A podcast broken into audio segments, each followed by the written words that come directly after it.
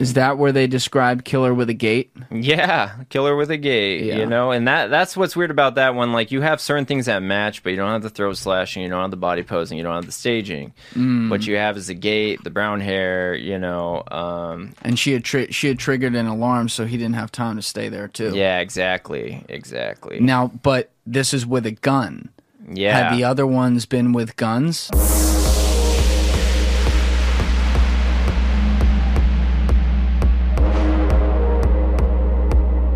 What's cooking, everybody?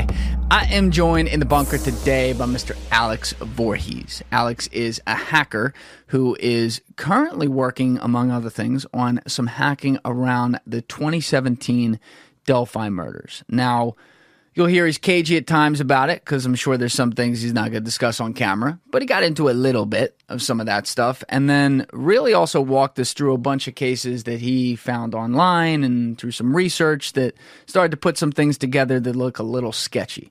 I'm sure not all of them are tied, as he said himself, but it's worth looking at, and some of them very well could be. So that was a fun conversation, and I hope you guys enjoy. Now, if you are on YouTube right now, please hit that subscribe button, hit that bell button, and as always, would love to see you leave a like on the video and some comments down in the comments section. To everyone who is on Apple or Spotify, thank you for checking out the show over there. If you haven't already, be sure to leave a 5-star review on either one of those platforms. That's a huge, huge help, and I look forward to seeing you guys again for future episodes. That said, you know what it is. I'm Julian Dory, and this is Trendfire. Let's go! This is one of the great questions in our culture. Where is the nuance? You're giving opinions and calling them facts. You feel me? Everyone understands this, but few seem to do it. If you don't like the status quo, start asking questions. So I looked up, I typed in internet sleuthing into Google, and then the Delphi murders popped up. And the Delphi murders. Can you explain what happened here? 2 girls died in February 2017, and one of the victims, Libby German, so is Abigail Williams and Libby German. One of the girls took a video of the murderer before she died, and so it blew up. You know, because of that, because it's just so eerie, the video of him walking towards them and everything. So they were on the Delphi Trails the Delphi Historic Trails in Delphi, Indiana. So they were like hiking trail, basically. Yeah. And this was their bodies were found on February 14th, 2017. Yeah, like a day later. Yeah. So okay. I noticed there was a lot of noise around that murder, so I was like, you know, I'm not going to do much. Like, if there are any clues, it's not going to be online. Like, it's going to be some, like, traditional detective work. So I'm like, what I can do is search for murders that I think were committed by the same dude. And I came across one. What made you think the guy committed other murders? He's professional, man. It's like, dang, dude, he got away with all that. It's like, it just seemed like, to me, my gut instinct said it was professional. They had done it before or done it after. And there would be some similarity somewhere, you know, that would pop up on Google somehow. So I found one. Did you... I'm sorry, I just want to stay on this for a sec for people that aren't familiar with the murders. Yeah. Did you think that because of the nature of how he did it? Because he basically... The killing, I think one of the girls, he was 1 inch from decapitating her. Yeah, and then the other one, he stabbed in the heart and in the artery in the neck. So it was viewed as... someone who's done this before, like this was a tactical killing, and that's kind of what had you thinking, like, okay, there's got to be other cases that we find a similar way that he murdered people.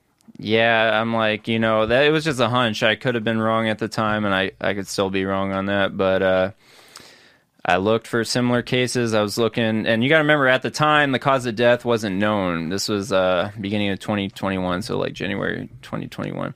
Oh, so years later they hadn't said how they were killed? No, it just came out recently, so the rumors were correct. So I was going off rumors back then. So why didn't they say what that was? They're keeping the cause of death a secret, like they do in a lot of the similar murders I'm mentioning. So a bunch of whack jobs don't, you know, try to get, you know, free... Motel 6 for the night in jail, basically, or whatever reason they want to go to jail or get detention. Yeah, you know, they're trying to stop that. And also, if information does come forward, they like are able to verify stuff, like fast track it, because they're like, yep, that clicks, yep, that clicks, yep, that clicks. So, and they got more of that still, but more's known now than it was previously, for sure. But back then I was just going off rumors and stuff, so I was looking, I typed in double homicide, I'm like, let's see what other double homicides are out there, you know, just, you know, for the hell of it. So I was going on the states around, and I started with Indiana first, and I started with the states around. So I hit Kentucky, double homicide. It was Bill and Peggy Stevenson back in 2011. Yeah. Now, they had, I just want to make sure, they had released the video, the 1-second video of the killer on the trail that was caught on some footage years before, right? Like, they released it after the murder actually happened. Yeah, not till 2 years later in 2019, I think. Oh, so they waited 2 years to release that video. They had the picture they released first, and the video came, like, way later. And we'll explain why that's important in a minute. So, Bill and Peggy Stevenson, you found their murder, double homicide in Kentucky. Yeah. And so I was looking for info on that. And right off the bat, I saw some similarities because the cops were not saying the cause of death, and they said things were staged. So I'm seeing staging, posing, body posing, and I'm like, that's kind of weird. What is that?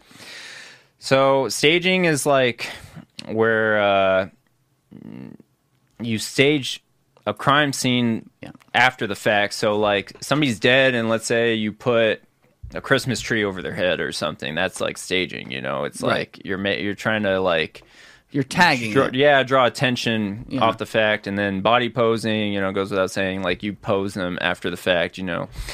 And so this one hit a couple, you know, snags. Yeah, hit a couple snags, struck my curiosity. So I was looking at this old Blogspot website, and in the comments somebody had said that they knew the grandson and that the Stevensons had been nearly decapitated as well, and it didn't say that in any other news article. So I'm like, all right, nearly decapitated, posing, staging, you know. And my whole reason for going how were they staged? I don't know. The cops haven't said that. They just said that the whole things were moved around in their house. You know, furniture was just all out of whack, and they didn't give away all the details, but they said it was staged. And they said the same thing about the Delphi murders as well. There was something staged where he left the bodies. Yeah, okay. Robert Ives, he's some sort of law enforcement, but he was saying that it was staged, signatures. So I didn't know about the posing other than the rumored text at the time. So going off that comments I hit, I'm like, dang, we got one, dude. Like, and you know, far less noise than the Delphi murder. So I'm like, you know, less noise. I could probably see a lot clearer over here where it's away from all the craziness over there on the Delphi murders. And, you know, I clicked a site on, what was it? It was Reddit, a news article about them, right? Bill and Peggy. Yeah. And somebody was making like a out of whack comment, like all cryptic. And the thing with them is there wasn't any other weirdo comments on their death. Like Delphi, what was the comment? He said that they were swingers, and somebody asked him what he was talking about and if he was implying there was more than one murderer, and he's like, I already said too much, like all cryptic. Like he was just like going all wacko. So, you know, I showed my brother, and he's like, a bunch of weirdos on the internet. I wouldn't take it. I wouldn't look into it. Like, it's, you know, it's whatever. But I was thinking, like, Delphi gets a lot of those comments like daily because it's so popular. I'm like, Stevenson's, you know, it happened so long ago. Barely anybody's talking about. It was 2011. Yeah, barely anybody's talking about them, you know, on social media, like the Delphi murders. So I'm like, this is, you know, so Delphi murders, you know, let's say you got a case with thousands of weirdo comments a day, and then you got a case with no weirdo comments a day, but then you hit, you know, one weirdo comment out of the blue. So it's like, which one you take more serious? Which one you're going to look at? You know, which one can you do more damage on? So I was looking at this weirdo comment. What else, you know, stuck out to me was that he was local. So he was not too far from where they were, and this account was rigged to be anonymous. Like no real name on it. The username didn't check out anywhere else. He would talk about what city he was in, what his hobbies were, that his job was in programming. He didn't say where. And he said on Reddit, he's putting comments like this. Okay. Yeah, he said he was using a Pine phone for privacy, like all this wacko stuff. And you know, I showed this to detectives, and they're like, "Yeah, we wanna know who's behind this. You know, who's writing this? Like, it is interesting. You know." So I told them who I thought it was based on the Reddit comments, and it was a completely wrong, like, different guy, you know? It was like, he matched all the same things, and I didn't post it publicly, like, I'm not doxing anybody or anything. But I told detectives who I thought it may be, so, you know, I gave them that info, because he had the same occupation, lived in the same city, you know, that the Redditor said they lived in. He had same hobby, which was, the big one was Go or Baduk. It's like a Chinese chess type game, some nerdy game. This isn't. I think I am mixed up in my head. This isn't the same case where you hacked into the one dude's email, no, right? No, that's later, a different one. That's later. Okay, we'll get there. We're gonna get there. Got it. So, you know, I gave him that info, and this guy, the Reddit account, knew that people were looking for him, right? So he deletes his account, right? It's gone. Like, a week after I reported to police, like, everything deleted, dude. So I didn't hear back from police for about a month, and I'm like, you know what? Like, I had a hunch that something wasn't quite right. Like, I didn't have enough to be like, yeah, this guy's the one who did that, you know? So it's not like I said he did or anything. It's not like police went over and, like, arrested him or something. They probably were going to go talk to the, you know, the poor guy that I turned in, you know, who I thought it was or whatever. So there was a GitHub site. It's not up anymore, but you could look through a bunch of deleted Reddit comments and posts, like of deleted Reddit accounts too, right? So I put his username in there. Wait, how does that work? It just, like, scrapes all the data off Reddit, and it plugs into Reddit's API. It does, like, all sorts of weirdo stuff. So anytime something's created on Reddit, it archives it right away. Sick, dude. But they deleted it. They got rid of it because people were complaining. They want people seeing, like, you know, their old porno comments on Reddit, you know, if they delete their account or they, you know. And so they deleted it? Yeah. GitHub got rid of it for, I think it was GitHub. Yeah, because it was running off GitHub or whatever. Now, is that going to be available somewhere else on the dark web? It'll be somewhere on the surface web, most likely. Like, somebody will make their own version of it. You know, it's probably already up right now. You know, the what web? The surface web? Yeah. Like, right? You know, Google and oh, that's everything. The term for it? Yeah. I didn't even know that. My term for it. I don't know if it's the real term, but it works for me, dude. But I went through like 2,000 comments I was reading, like, looking for any clues, and I hit one. He said a username. I'm not gonna give out the username because, you know, it'll give out his name or whatever, but the username for his Baduk club or whatever, like some Baduk app. So I typed Chinese game. Yeah, so I put the username into Google, and a Baduk club came up in Ohio, like near that part of Kentucky or whatever. And from there, I got the Baduk Club's Discord. So I go in the Discord, I add myself to the group or whatever, right?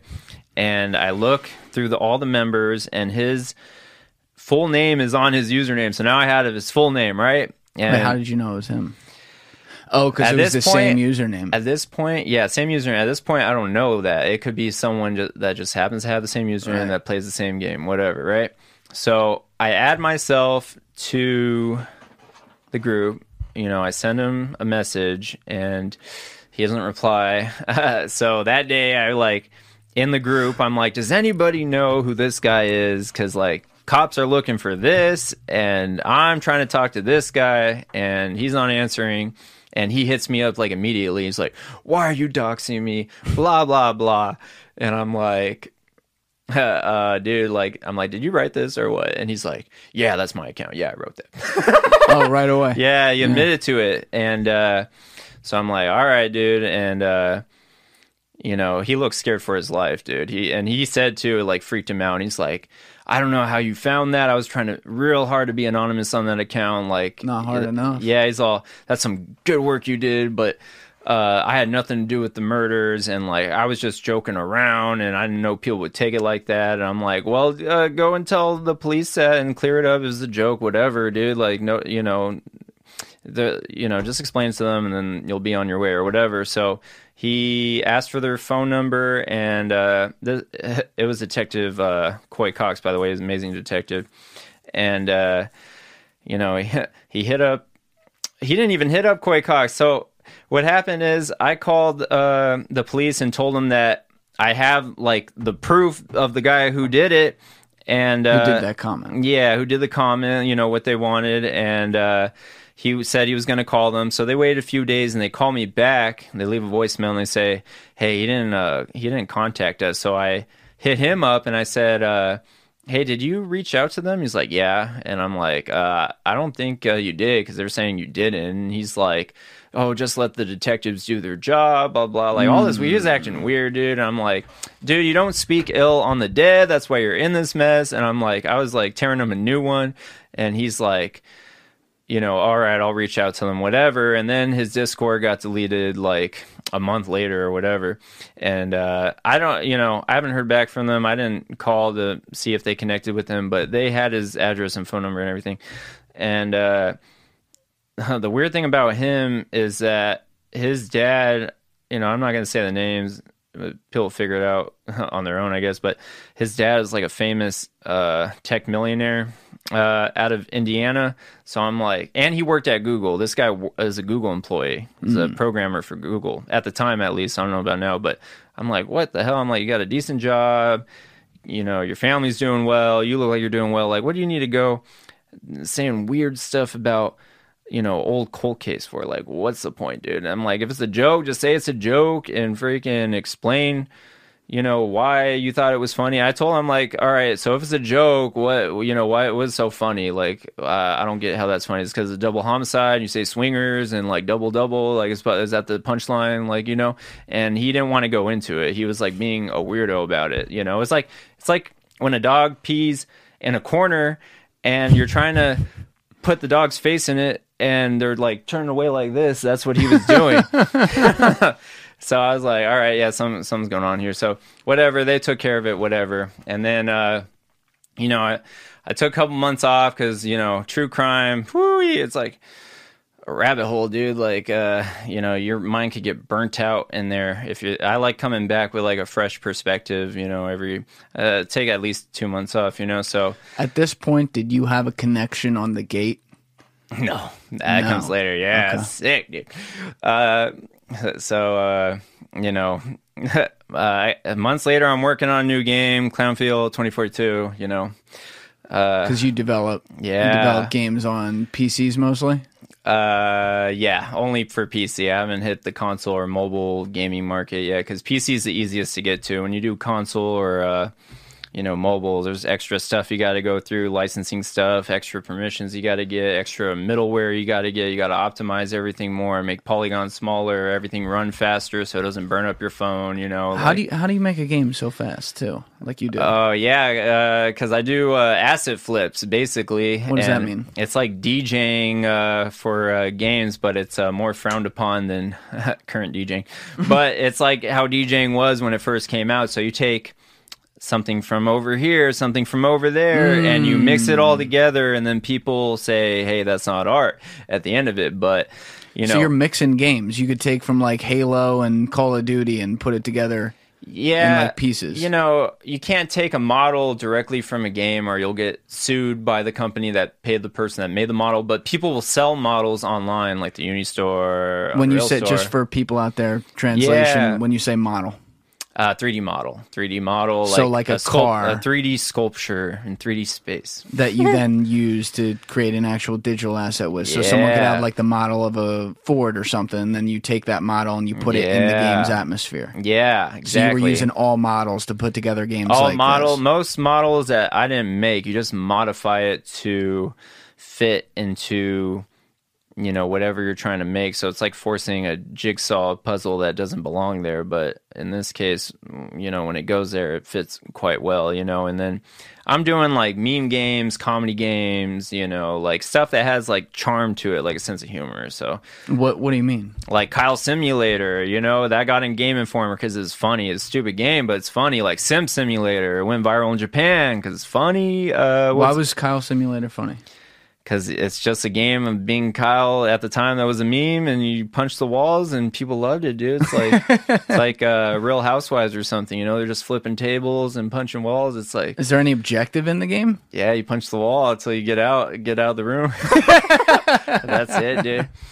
Yeah, so that was sick when I got in Game Informer, you know? I love that, you know? And then the Japan thing was sick. I like that, and then... yeah, I've had a couple games go like viral, and Clownfield was definitely the biggest one. It's because is it free download? No, I sell them for $1, you know. So I'll go to Walmart and look at the prices on the Coke machine, and decide that's the price I'm going to be selling. Yeah, so that's funny. You know, Clownfield was huge because people hated EA games so much at the time. You know, DICE, they were pissed off. They made a crap product. So, like, I made a game making fun of it. You know, I captured lightning in a bottle, and people went crazy. Making fun of what? Battlefield 2042.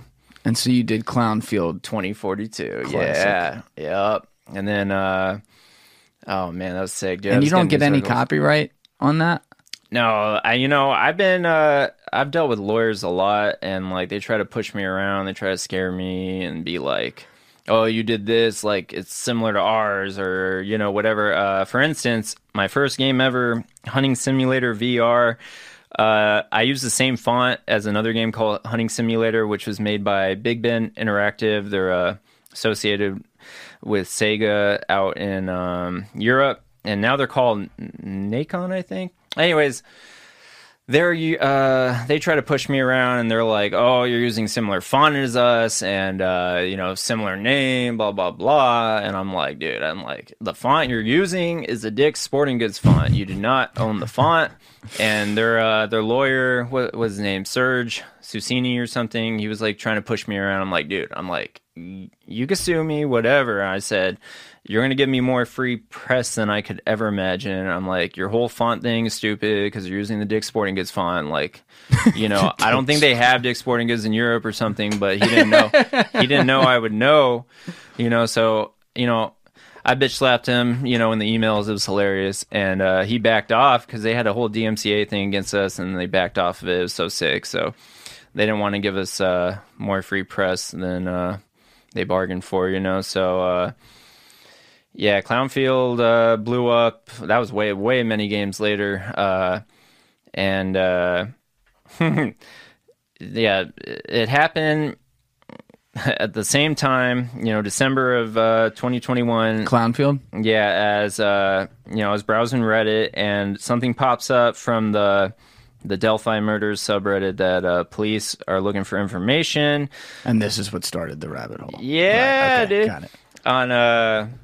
they're looking for information on Anthony Shots' account, which was a catfish account. Oh, no. So this is later. So you had already started, because you had said the fall of 2020 is when you started looking into it. You get deep on the Delphi. You get deep on the Stevenson's case. You get the guy in the comment section you talked about. So then you take a couple months off. Yeah, yeah. Okay. So you started at least like in the summer instead. Yeah.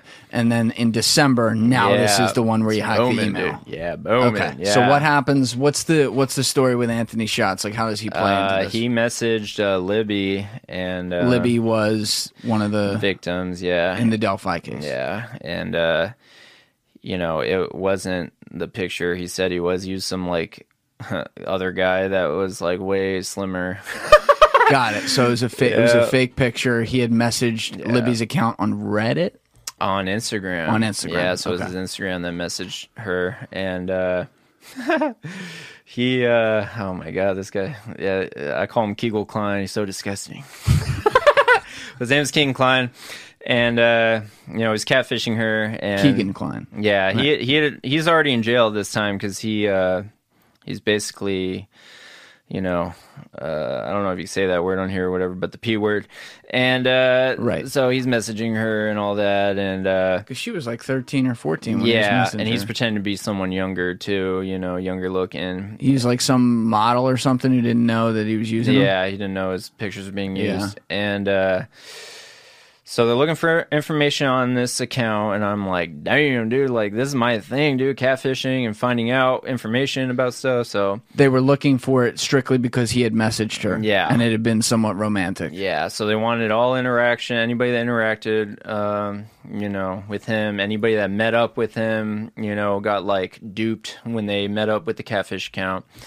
And, you know, he...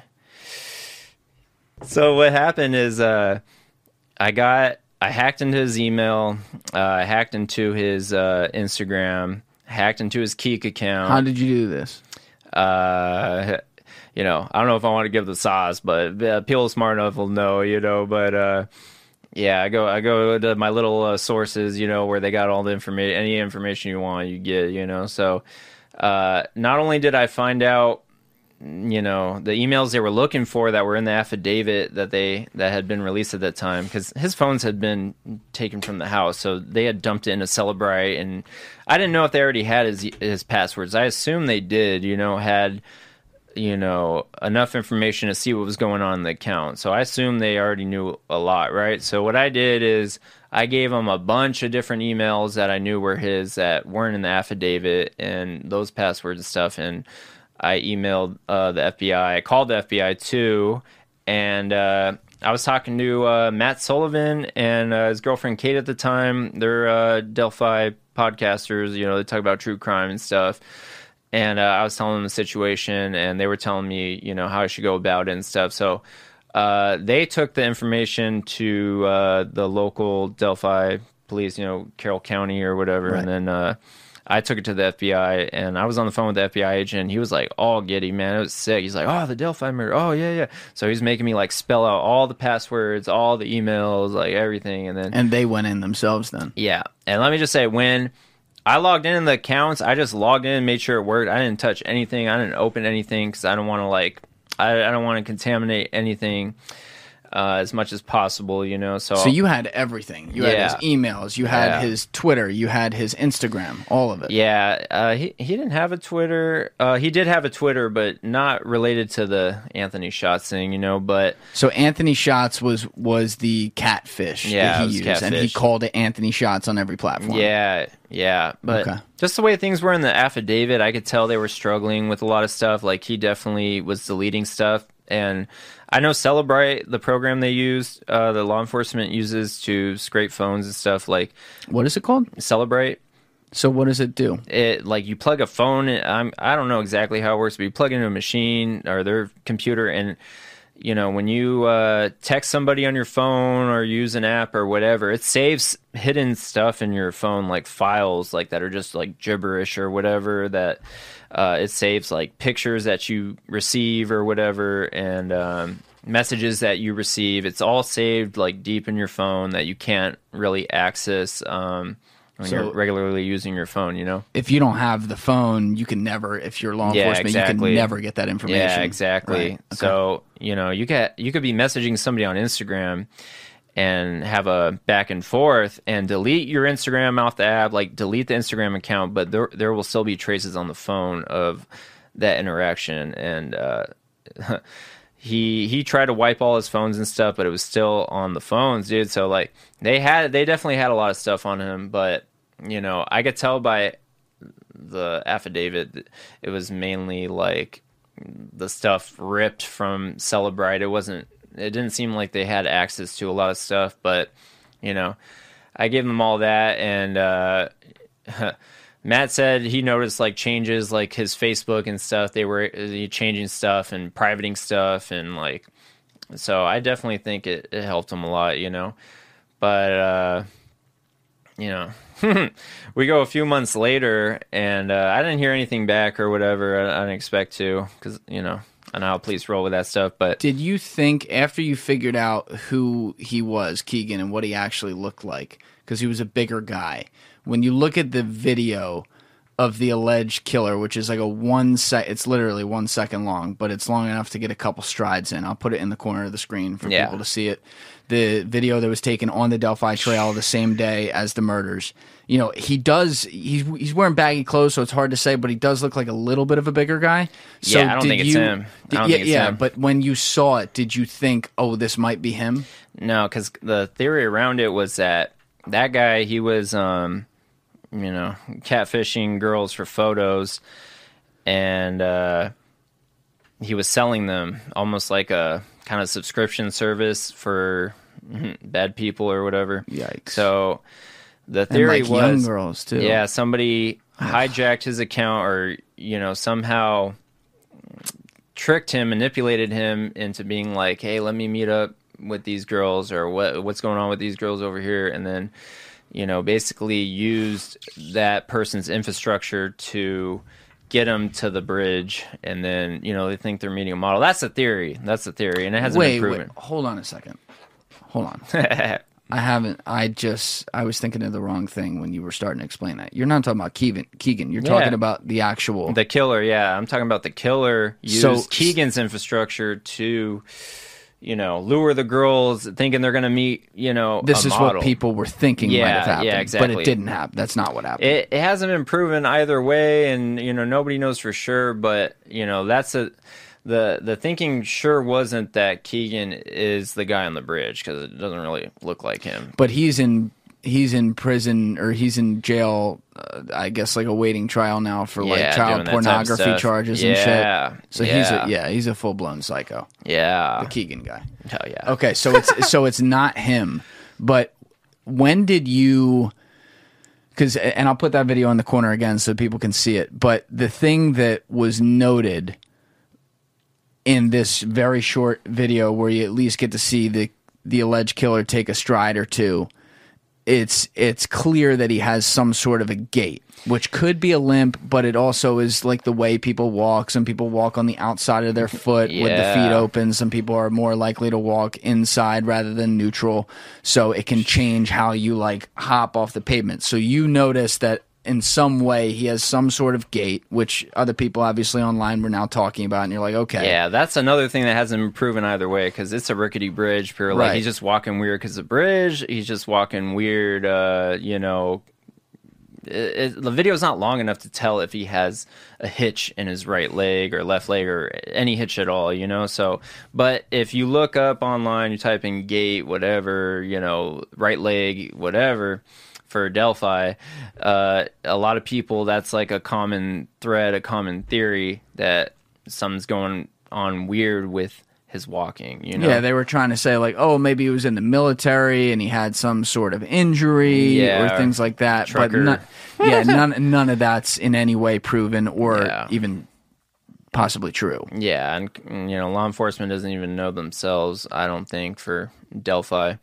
But well, when did you start thinking like, okay, there could be a connect there with other killings, like if someone had a gate? I came across a post that I'm not going to say what site it's on or whatever. I'm trying to find out who's behind it right now. But a person mentioned a gait on the right leg. And the thing that stuck out to me was that they mentioned it way before the video was released. So like a month after the murders. So this thing just hit it. A lot of things clicked in this person's comments. And the person that made this comment, they were an anonymous poster, but thankfully the site still logs, you know, IP addresses. Which site?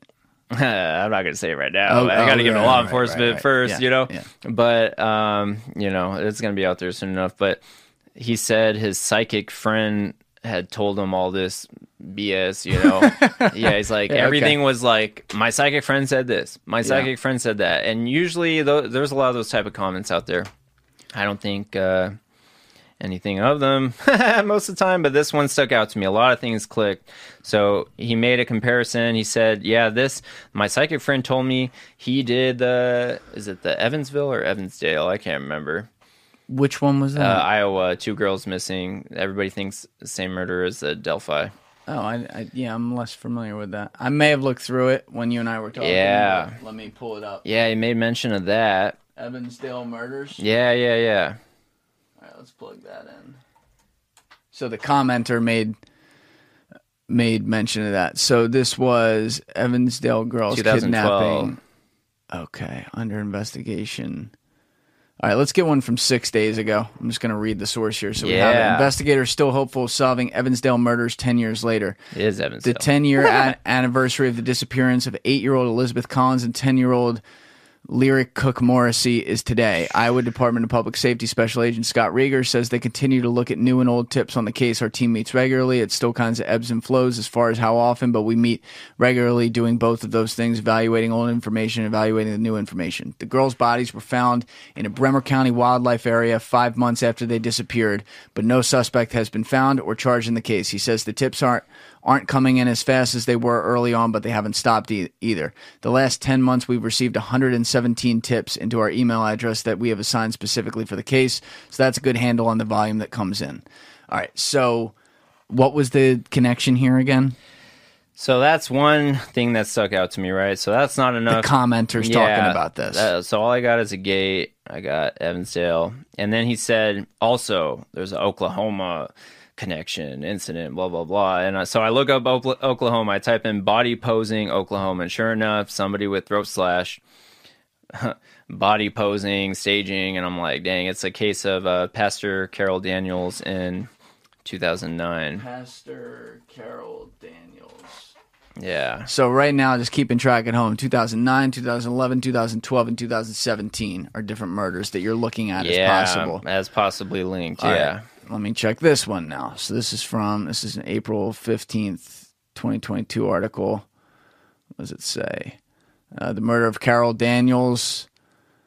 On a surprisingly mild August afternoon, 2009, Carol Daniels made a trip she had made many times before. She traveled from her home in northeast Oklahoma City to a church at which she was the pastor in Anadarko, Oklahoma. The trip would take on average just over an hour. Anadarko is a small, poorer town southwest of Oklahoma City metro area.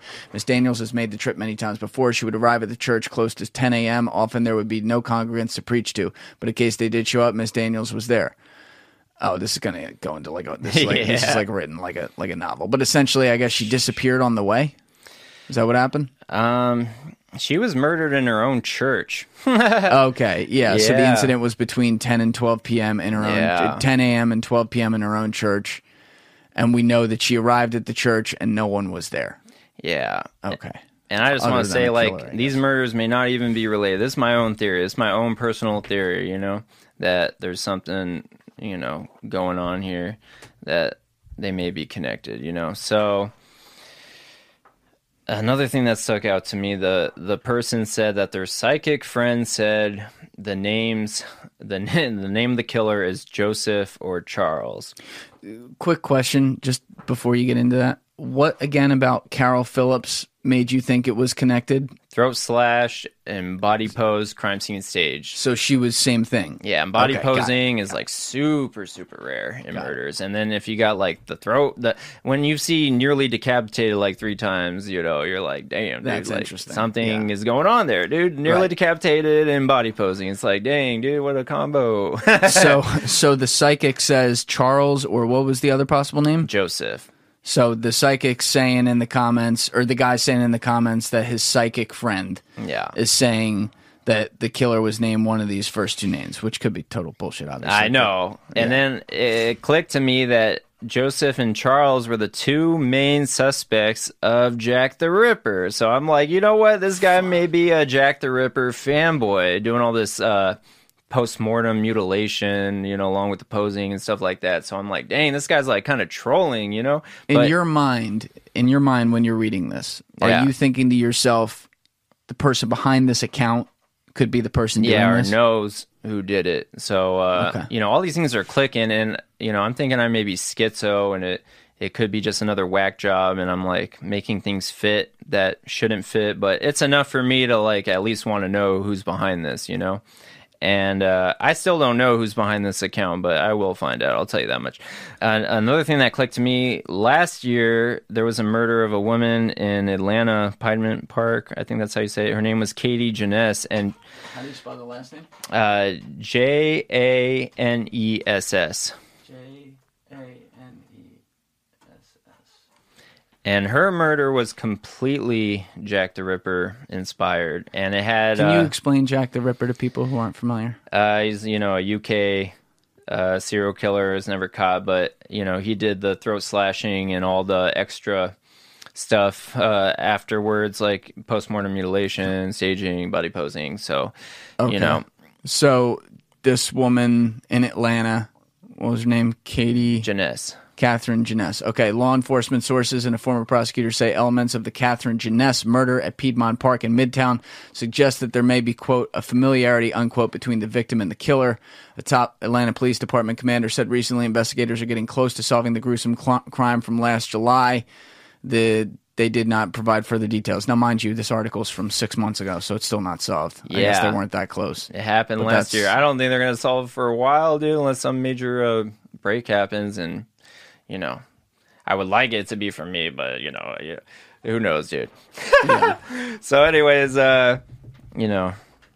she was killed, and certain things stick out. There's a lot of Jack the Ripper-inspired murders, but when it's like, it's kind of like a stalking thing that has to go on beforehand and not just like somebody going ham on homeless or escorts or something like that. There has to be like certain things that click, for me to think that they're related, Question on the... I'm just thinking of this out loud based on how you just explained that with some of the familiarity stuff here. But, do we know if the Delphi girls decided to go there to hike because they were meeting somebody? That is unknown at this time, I don't know. It might be known by law enforcement, but I don't know that. I don't know. That could be interesting. Yeah, that's a theory that's out there, Because this could be like the kind of person who in different ways, be it through just online and then meets him in person and fucks him over, or also meeting people in person as well before and getting to know them, then decides to take action on these various individuals that are targeted. Here's the thing that's not known at this time. It's like, it could be this person just sets a trap. Talking to the mic a little. Sorry. It could be the person... sets a trap, and whoever walks in, and then they do their thing. But it could also be where they're stalking, each victim. And that's what I tend to believe, because, Stevenson's, they knew the door code to buzz into their condo. Delphi, just I just have a gut feeling they were being targeted beforehand. And same with the pastor, and same with, Katie, and... probably Evansdale too. I don't know much about that case. A lot more is kept hush on that case, But I tend to think they were targeted. It's not just people picked at random, I think he knows of them beforehand. That's just my own personal theory. But what other ones did you see that the killer was described as having a gait on? Missy Bevers. This is where we get into the offshoots where it's half and half. I'm iffy on if it's the same killer, but this is my own theory. I call the gate killer theory. You got Missy Bevers, Chelsea Small. Once I saw the gate from that poster's comments. I plugged in gay and all this crazy stuff popped up, man. I'm going to put the picture from the Chelsea Small case in the corner of the screen. So it's a security camera footage, but it's not moving. It's just a shot. Yeah, just a shot. But if you look at this individual, it is a very, very similar profile. To the Delphi. Same colorway, same choice of clothing. I'm not saying exact uniform. I'm saying construction looking uniform. The body shape. Yeah. Looks so similar. The hair out the back as well with a low brimmed hat on. You see just similar things across all of them. And who was Chelsea Small? She was a worker at Advance America in I believe it was Jackson, Michigan. And when was that one? I want to say 2016. 2016? These are all happening. Wow. Okay. So no, was it 2013? 2013. Yeah, it was 2013. Yeah, November, good call. November 2013. Taylor, Michigan police respond to a silent alarm triggered from a check advance company. They find 30-year-old Chelsea Small, the teller, dead behind her desk. So she was at a bank. Yeah. Was it an attempted bank robbery? I don't think so. Because they didn't take anything. That one's not known for sure either. They took like a small amount of cash, but not as much as they could have. But it looked like a hit to me, or like not that somebody paid for it, but that he planned it. He knew he wanted her. Yeah, he wanted her, or at least somebody in that building for whatever reason. He wanted whoever was in that building for sure. Yeah, that one. Is that where they describe killer with a gate? Yeah, killer with a gate, yeah. You know? And that's what's weird about that one. Like, you have certain things that match, but you don't have the throat slashing, you don't have the body posing, you don't have the staging. Mm. What you have is the gate, the brown hair, you know. And she had triggered an alarm, so he didn't have time to stay there, too. Yeah, exactly. Now, but this is with a gun.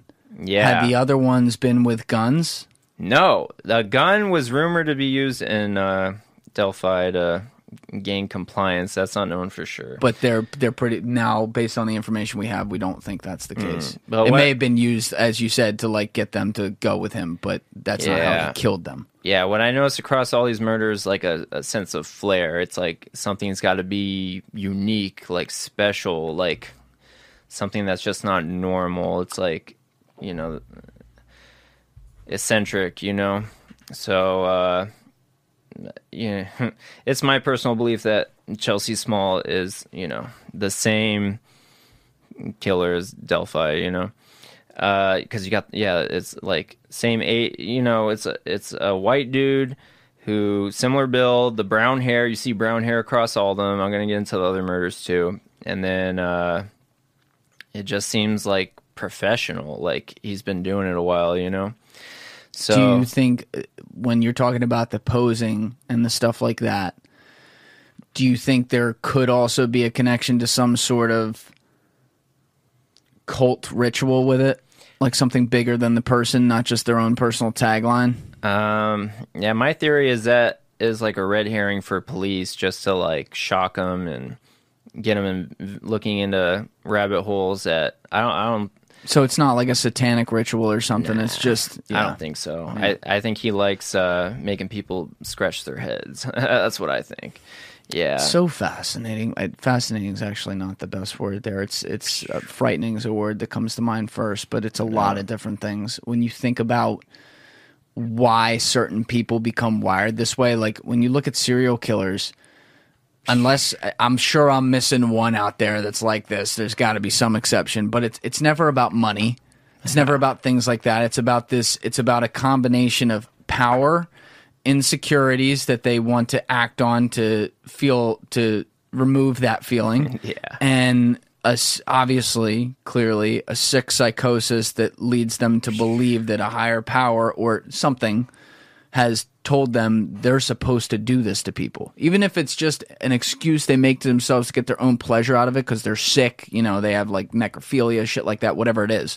Like there's something in that as a human being, we're very lucky to be able to say, well, we don't understand what that is, but we want to know how someone gets to that point because they were another functioning human being born onto this earth and they ended up becoming so fucked up that they were capable of this. You know what I mean? Yeah, I think his brain box is gone, man. He's just gone, dude. Clearly. Yeah. But like even like the famous, like the Jeffrey Dahmers of the world, you know, the Nightcrawlers, the Zodiac Killer, who allegedly obviously was never caught. I think someone recently, they tried to say he's dead now, but it was him. I don't know. But like these people... They do this crazy shit and they don't get anything out of it other than their own joy in doing the shit. Yeah, you know, it go just like in True Detective, man, he says this goes way back. Yeah, now that's the first season of that show, I think, might be the best season of TV I've ever seen in my life. I love it, dude. It doesn't get old. It's so fucking good. Like, if people haven't seen that, I mean, Jesus Christ, go watch that. Man. It's incredible. But that was like, it's been a while since I watched it. That was, spoiler alert if you haven't seen it, that was like there was the family down in Louisiana that was tied to all this satanic shit, and they were doing like ritual killings in that case. Lovecraftian stuff. Yeah. Which is that's even like another level to it. But again, that's not what you view. You view this guy as his own. Yeah, just solo soldier. It's flair over religion, flair over occultism. At least that's how I view it. You know, I could be wrong on that.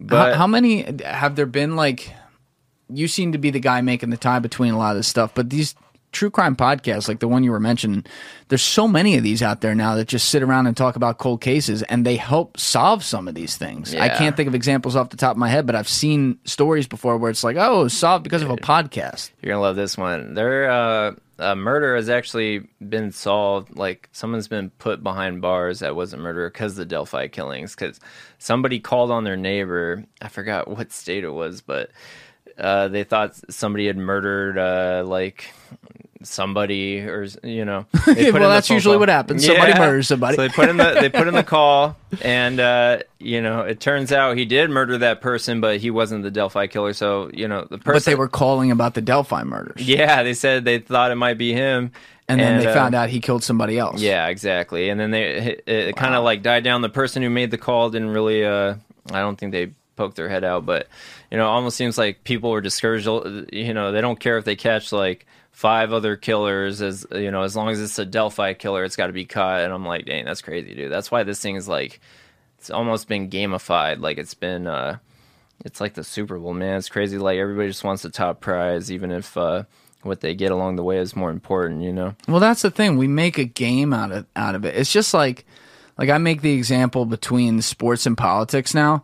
It wasn't like this when I was growing up, but like now politics are like the worst side of sports. People they're rooting for like their favorite player and their favorite team, and they get so fucking provincial over it. And it's not crazy, like, man. It's not like you're tailgating on Sunday, getting drunk, having a good time, and getting in fights with people, you know, verbally in that case, hopefully, where you're just fighting over teams and then you go to work on Monday. It's like, no, like they carry this with them everywhere. And to me, like, now you look at crime stories. I mean, you saw what happened with the Gabby Petito thing last year, which hell, I was tracking it too. That shit was wild. But like, the thing that annoyed me is that we turned it into it was about more than actually trying to get justice and find Brian Laundrie and get to the bottom of it. It became like this, like, social media. I don't want to desensitize it, but people did, like, it became this social media, like, meme war sometimes, you know. And it became like Team Gabby, Team Brian. It's like, dude, like, a young lady was murdered here. Like, this is some serious, like, you know, I go back to thinking about that, and I'm like, imagine being her family. Like, she's with her boyfriend, and her boyfriend, like, that's one of the worst things that can happen.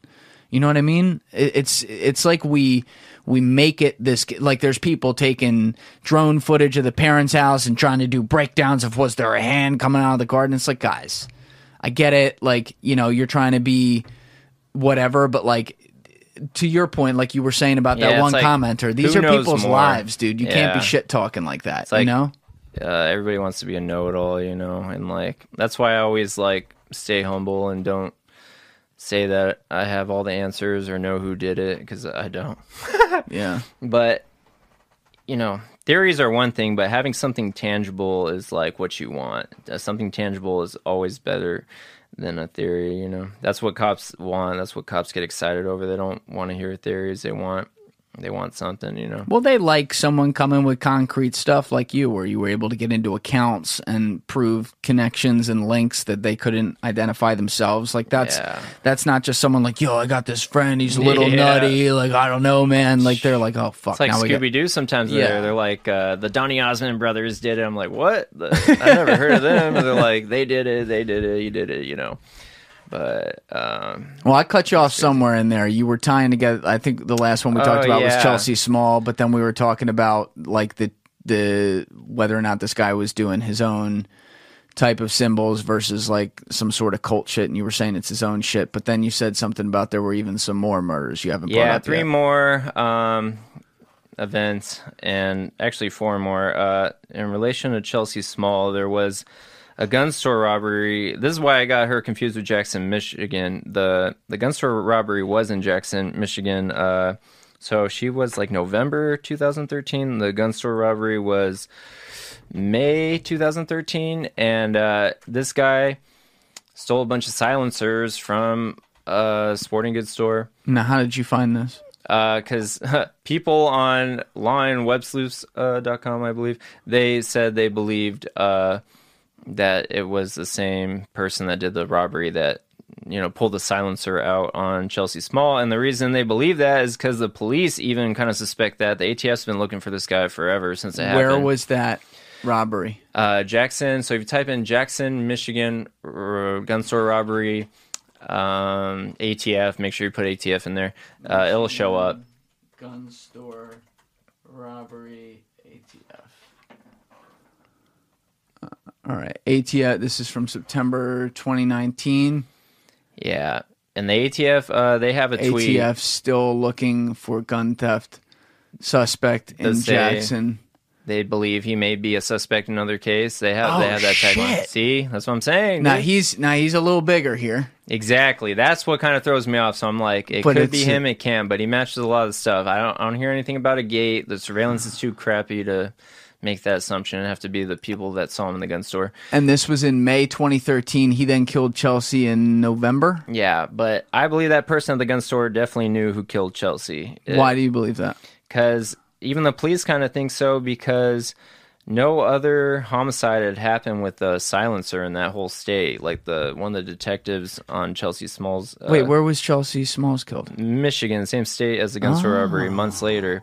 So I believe that guy knows the killer or is the killer and just, like, you know, did meth or something, lost a few pounds, whatever, but he's associated with it. Let me play cynic, though, on that one. There's so much on the black market with guns and gun pieces. Like, if I wanted to, and I obviously don't, but if I wanted to commit a federal crime right now and go get myself a gun silencer, yeah, I'll bet I can take out my phone, and it is. I can find three Alpha people Bay in there that are going to get me to the source or be a source right away. Yeah, most likely, man. You got a point there, but yeah, in 2013, yeah, they still had that stuff going on back then, but you know, did they recover the gun from the scene, or he took it? No, he took it with him. Right, and so they never recovered any of those silencers ever. So they can't measure like the serial numbers. Yeah, or anything. That's another.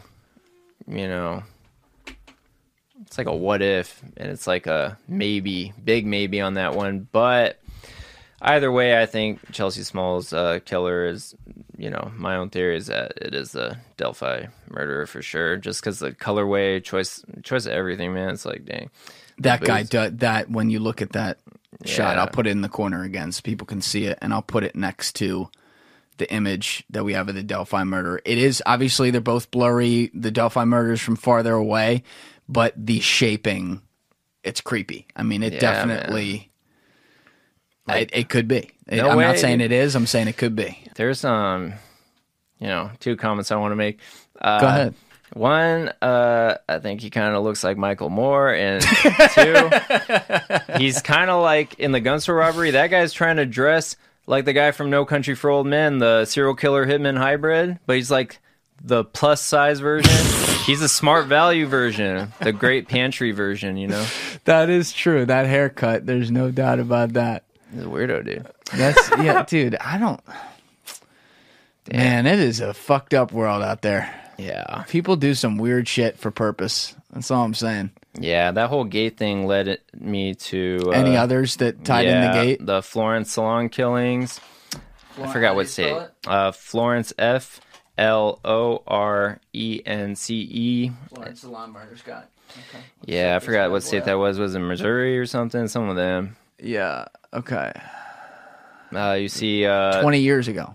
Yeah. 2001, so this is a little off timeline. The other ones we were talking were... More recent. I think the oldest one was 2009, does that sound right? But and this then one the newest out one was 2017. The Great Bend in Florence, I'll get into Great Bend a little bit, they're kind of like on the outer realm of my theory of like they may be, maybe not, but a couple things stick out. The gate, brown hair, like... He dressed like Jack the Ripper for that murder. So it kind of plays into my whole, this guy's a Jack the Ripper fanboy, you know? Well, that's the other thing. This is where it gets wacky. If the quote-unquote killer from the other ones we were looking at is ripping off Jack the Ripper. Jack the Ripper is a famous killer, so the things are known about him. There could be several different copycatters. Exactly. Just like the New York Ripper, which I don't believe has any relation, maybe, whatever, but exactly. So, okay. You know, throw a Great Bend in there, too. That's on, like, the outer realm, mainly because the timeline and, like, it doesn't have the body posing or the staging, but those are possibilities. And minus the husband, what was it, Penny and... Oh, yeah. That one's more recent. Stevenson. That one, yeah, that one. But minus the husband in that, these are all women. Yeah, yeah. All the other murders are women. Guys. Yeah, it's all women, little girls. Like, this guy's a weirdo, never a man. Weird. Yeah, okay. It's all like, you know, I'm guessing easier targets or whatever, but. I guess, yeah. Yeah, another one that came up when I typed in the gate thing was Honey and Barry Sherman, and that had... Honey and Barry Sherman. Couple. Another old couple. I fucked up that typing. There we go. The bodies of Honey, 70, and Barry, 75, Sherman, were first discovered on December 15th, 2017, at their mansion at 50 Old Colony Road, which was in... Toronto. Oh, so this is out of country. Yeah, it was near the U.S. border. Oh, yeah, because this guy's doing shit in Michigan and Indiana. And it has the body posing, the gait. I'm going to take a wild guess. He's white. And Toronto's white. How close? I forget. Toronto's close to Pittsburgh, right? Yeah. So let's see. I'm just pulling up a map on my end just to check out some shit here. Okay. Was it like 100 miles? Yeah, that's still dangerously close to Michigan. Looks like I'm eyeballing it. Looks like you could get to Michigan in at least a couple hours. So, you know, that's another one in my whole realm of possibilities, you know, and that's the final one I would say. But it had the weird staging, body posing, the gait, you know, and looked like a targeted attack as well. It wasn't some random thing. This guy, he was definitely... gunning for them. And you know, oh, I forgot about Missy Bevers. That's another one with a gate targeted attack. Did we talk? You and I might have talked about her off camera. Yeah, Missy Bevers. Yeah, pull her up. Yeah, we didn't talk about this one yet on this. So this was April 2016. Yeah, but the one in Texas, that one gets iffy because it's in Texas. And the cause of death isn't released on that one. That's what kind of makes me look into things a lot, is like when I see the cause of death isn't released, I know something really weird happened, you know? Because usually if it's a shooting or just straight up stabbing, they'll just say that. But if there's some weird stuff going on, they'll say they won't release the cause of death, like Evansdale, Bill and Peggy Stevenson. Yeah, the other one, they did Delphi. They did not confirm whether it was the weapon of murder. A police warrant alleged that Bevers was found with several puncture wounds to the head and chest. A police warrant alleged that these wounds were consistent with tools the suspect was carrying through the building, although police did not confirm whether it was the weapon of murder. The hammer was found alongside other tools near Bevers' body. So there's a little bit of information now on it, but still not the full. They're not confirming. It's just one thing. It's the whole gate, you know. This guy had a gate, too. He had a gate, too. That's what I'm saying. So you see all these gates, you know, Florence Gate, this one gate, Delphi Rumored Gate, Honey and Barry Sherman Gate. That's why I say the gate killer, you know. So it's just like, it could be there's 4 or 5 guys out there with like gates, you know, gates weird enough where the cops are saying, look at the gate, look at the gate. It's like, I don't know, man. It's like, I think there's some connection, at least with a few of these, you know. Well, I'm actually thinking also now, because all the ones we're looking at, what was the latest one we looked at, like 2017 or something like that? 2021. What was the one in 2021? Katie Janess. Oh, that's right. So there has been one recently again. Yeah. And that was Katie Janess. Which one was that? That was Atlanta. Her and her dog got sliced up, but... The investigator said they think they knew each other. Yeah. Okay. So there has been one pretty recent. Because like, I always wonder...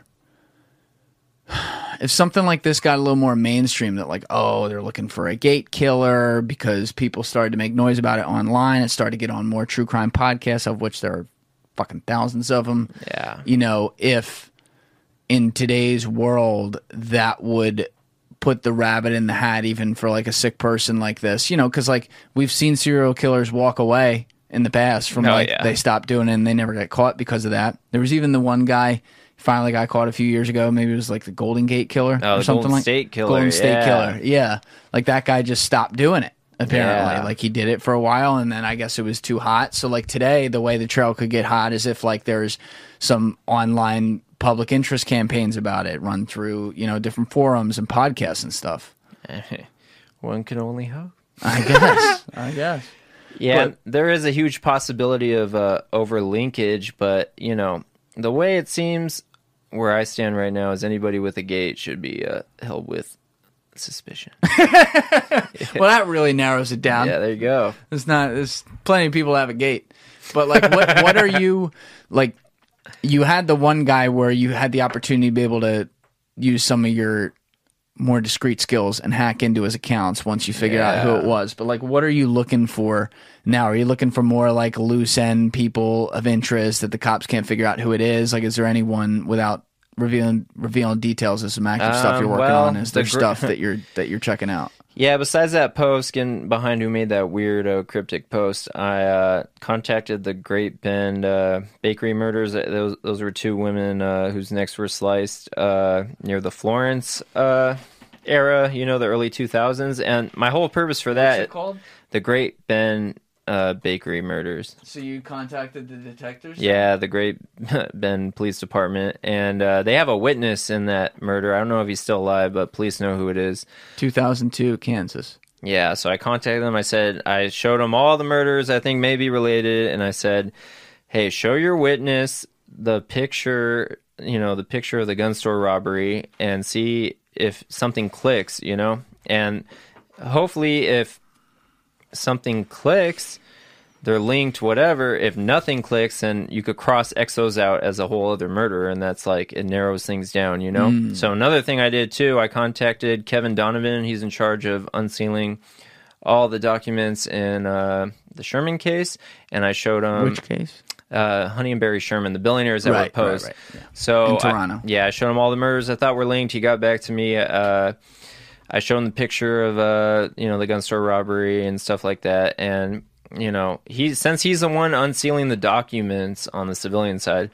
What does that mean? That means stuff that's sealed, he's arguing with the courts to get it unsealed because he's part of the press. So the reason I sent him all the stuff... Wait, he's not a detective. He's a press. He's a journalist. Got it. Okay. Yeah. So I'm hoping by showing him what my theories are... what I got, that if anything clicks, it narrows stuff down. So I'm creating like a huge dragnet. Same thing I did with like Matt Sullivan and Kate. By the way, they're great people. They've shown me a lot of stuff behind the scenes. Those are the podcasters. Yeah, they're amazing people. And, you know, Kevin, he's got, you know, more eyes out than he had before for different things. And also there's a Twitter account called Aggressive Fruit. It's a chick. I don't know her name, but she shared info with me. I've helped her out with a lot of stuff. She's like the probably the smartest person on the Catherine Janess case that I know of online on the civilian side. So I tell her all my theories, and she's got a dragnet out, you know, looking for different things as well. So yeah, my goal is to just like get more stuff clicking, and whether it's overlinkage or not, you know. Wherever there's less noise on older cases, you could hit like huge home runs when it comes to getting cops tangible leads versus theories, you know? What really drives you to do this? Because we'll get into some of the stuff like in your come up through hacking and things you've done in the past where, let's be honest, like you've done some stuff where it's not on the law enforcement side, it's on the other side, right? Yeah. So like what... You know, you said you got interested after the whole, like, catfishing thing that we talked about at the very beginning. But, like, you seem to also have a drive to want to solve these things. Is it as simple as the fact that, like, you know, unsolved murders, it's the worst thing another human can do to another human, and you feel a calling to want to be able to use your skills to help that? Or is there something more to it? Yeah, it's, like, it's cool because you could, like... do illegal stuff like dox people or hack, and as long as you do it you know, within certain boundaries and tastefully, you get away with it. It's sick, dude. But besides that, it's yeah, you get to help families out, and that's nice. I don't care about reward money at all, if I'm being honest. And you know, I like kind of, I know this guy's out there, and I know he's watching, and I kind of want him to be scared. I want him to be unnerved that he's got somebody on his ass, dude. Yeah, somebody that is like, just like some dude connected to the cases. You're saying? No, me. No. I'm saying like that guy. Oh, the guy that I want to be scared is the killer himself, or you know, right. All the killers if there's multiple, you know. Now, how did you like? When did you first get into hacking? Was this something you were working on all of growing up, or like something you started to pick up high school, college? What's the story? I used to hack like my neighbor's Wi-Fi back when it was WEP. It was way easier back then. And like, what's WEP? That's like the old protocol for Wi-Fi routers. Like now it's WPA2 and probably some other stuff or whatever. You were doing this when you were a kid. Yeah. And what do you do when you hack a Wi-Fi? You could use it, you know. That's all you wanted it for? Yeah, they have a code on it and you break it. And the reason I would do that is because I would move around a lot. We get into a new house, and at the time it was Verizon. The Verizon people couldn't come till 2 weeks later, so that's 2 weeks without internet. But the neighbor's Wi-Fi is like booming, so I would hack into it, and I would have Wi-Fi before the rest of my family. It was so sick, dude. How would you hack in? Use programs like Kali Linux at the time was pretty freaking solid, man. That was sick, dude. And you know, it was all Linux stuff at the time. And then for people who have no idea what you're talking about, how does that work? You basically run a different operating system on your computer that's not Windows or Mac. Yep. It's Linux. Yeah, yep. And it's preloaded. You know, depending on what version of Linux you get, this version of Linux was like preloaded. So I'm sure there's better stuff out now. I don't really mess with Linux too much these days, if I'm being honest. But this one was preloaded with a bunch of goodies, you know, and it had something on it that could crack the WEP codes at the time. Mm. So, you know, I would let it run, come back a day later, and it would crack the code, and then I would use it. And I would do SQL injections on like old, you know, rinky-dink websites and get their databases dumped. And what does that mean, SQL injection? That's where like you mess with the, you basically like kind of confuse a website to spitting out stuff it wasn't supposed to spit out, you know. So like what? Like passwords and usernames for all the people in the database of that forum or website, whatever. It was pretty sick, dude. You get so, okay, so those passwords and usernames can include, obviously, emails and everything. Yeah, that's you have all their info. In there. It's so sick, dude. So I Matt Cox would have loved this. Oh, yeah, he definitely would have. Wow. Okay, so you would do that? Yeah, and then I did, there was a... This one I was a little older. There was like the Heartbleed attack. I did that the first day it was revealed. I did that on a couple sites. And what is that? Man, that was, I can't remember at the time, but Metasploit had released, you know, Metasploit is like a real, what they call script kiddie, like a noob program. And I am a noob when it comes to hacking. Like I just use what's available. I'm not like freaking a mathematical genius or anything like that, you know? So I use that thing, and I would... You basically shoot that at a couple websites and it would spit out stuff it wasn't supposed to, you know. Similar concept, you know, but like usernames and passwords. Yeah, exactly. Or certificates, like stuff, you know, stuff that was supposed to be guarded would get revealed once you spit the right stuff at it, you know. Yeah. So were these different programs exploiting 0 days in the software pretty much? Yeah, at the time before they were patched, yeah. And it was a lot easier back then than it is now, for sure, because back when I was dabbling in it, you know, sites weren't as taken care of as they are now. They were just kind of, like, janky, you know? There was a lot of forums from the 90s, like, still left over, so... You can experiment with it, so... Well, how, like... Because a lot of people now use, like... Squarespace and stuff, like they won't build things from scratch. So how Amazon? That's like that's centralized, protected. Then yeah, it's still possible, but it's hard. A lot harder. That's good. Yeah, it is good. Bad for you. Good, yeah. Good for everybody else. But the way I do hacking now, I made a lot of friends in the gaming community, like Voxy, who's from Bulgaria. He got arrested for breaking Denuvo. Birdyev, he's an asset flipper. Denuvo? Yeah, it's a DRM protection on games. It makes games run like really slow, but so when a game releases, it takes them a little bit to crack it, like, you know, a couple days to a month, but it makes games run slower. So it's like a third-party software you get a license for, and it makes it so your game can't, like, you can't just, like, get the game files and put it online and people could spread it around. Like, it only works for your machine. It's only good for that PC, basically. Wait, what's the benefit of it? That it delays a game getting pirated, so there's more profit. And this guy was cracking it like crazy, dude. Oh, God, I was thinking of something else. So this guy cracked it, and then he was able to get pirated. Yeah, like, and he got arrested, and he's a good friend. I love Voxy, man. How'd you meet him? Through Discord. Oh, shit. Yeah. I didn't meet him. I just talked to him a lot. Well, that's what it means in today's culture when we say we meet people. I mean, exactly. It means online. But he taught me a lot about asset flipping. You taught me a lot, dude. Like, when you say asset flipping again, what does that mean? It means you like the modding of stuff. Yeah, you take assets off the asset store, and a lot of stuff that's basically means a lot more stuff in your game is not custom made. It's like Frankensteined in.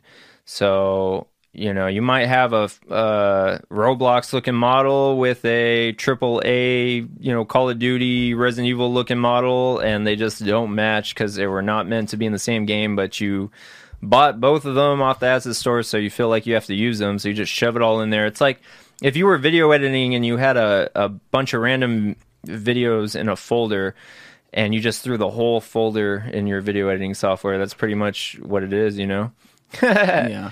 Yeah, but I love it because, you know, to polish a turd into gold, that's basically what it is. That's what music's about, sampling's about, like all that stuff. It's like, it feels like alchemy, dude. That's why I compare it to being a DJ or a beat maker, because you're taking stuff that wasn't supposed to be together and you put it together anyways and you make it work, and, you know, people will bitch about it and stuff, but it makes money. If it makes people laugh, then, you know, it's a good thing. Right. Yeah. Recently I met the leader, talked online with the leader of LAPSUS$, Arion, and that guy's amazing, dude. I love that guy. Now, he's like 17 years old, right? Yeah. He's young. He's smart, dude. He's smart as hell. Now, can you explain LAPSUS$? Like, LAPSUS$ $ is the hacking group. They've done some wild shit. Yeah, they've been in the news, man. They're making bangers, dude. They hacked NVIDIA, hacked Microsoft, hacked T-Mobile, hacked Okta. Yeah, they're hacking everybody, dude. Like, but they know who Arion is, so how is he not in handcuffs yet? Because he got, since, you know, he was like a first-time offender in terms of the law, and he just got a slap on the wrist, and so they did pick him up. Yeah, he got scared for sure, you know. But, March 2022. Yeah, but he's back. He's back on the streets, man. He's hot and ready, dude. All right, so notable breaches in 2020, and you can literally get a Wikipedia page on him. It's LAPSUS$, LAPSUS$ $. In 2022, the group was involved in several cybersecurity crimes, leading to the publication of victims' data, including leaking source code and employee credentials from NVIDIA, including the release of code signing certificates, a breach of Microsoft, and the release of 37 gigabytes of source code from an Azure DevOps server.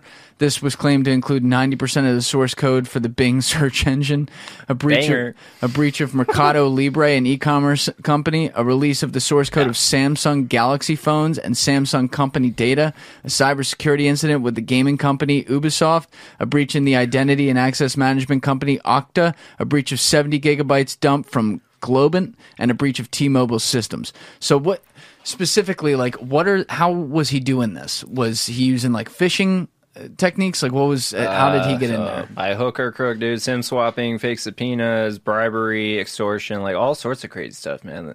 That guy's crazy. That's the thing about ransomware attacks. Yeah, hacking, you know, most of the hackers I talked to today, they're doing everything but touching a command prompt. They're buying cookies, they're doing the SIM swaps, bribing the employees, like all this crazy stuff not the hacker man stuff you see in movies. You're doing all these weird tricks that may exist for only this moment in time, but they work. What's a SIM swap? Like, how does that work?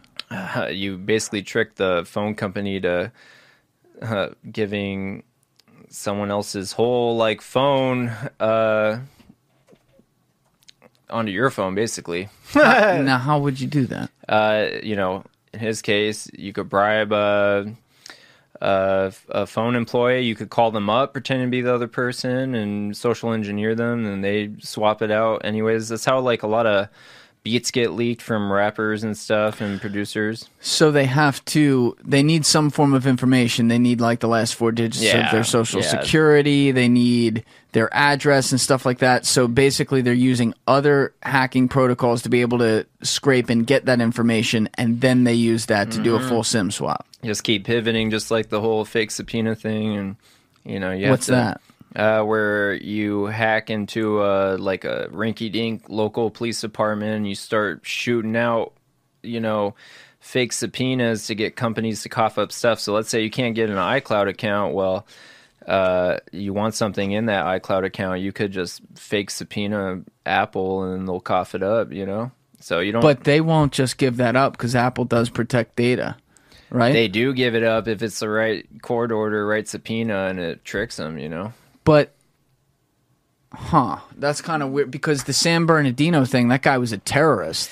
That was more at the hardware level, though, like the actual device. Oh, yeah, right. This is the service side, you know?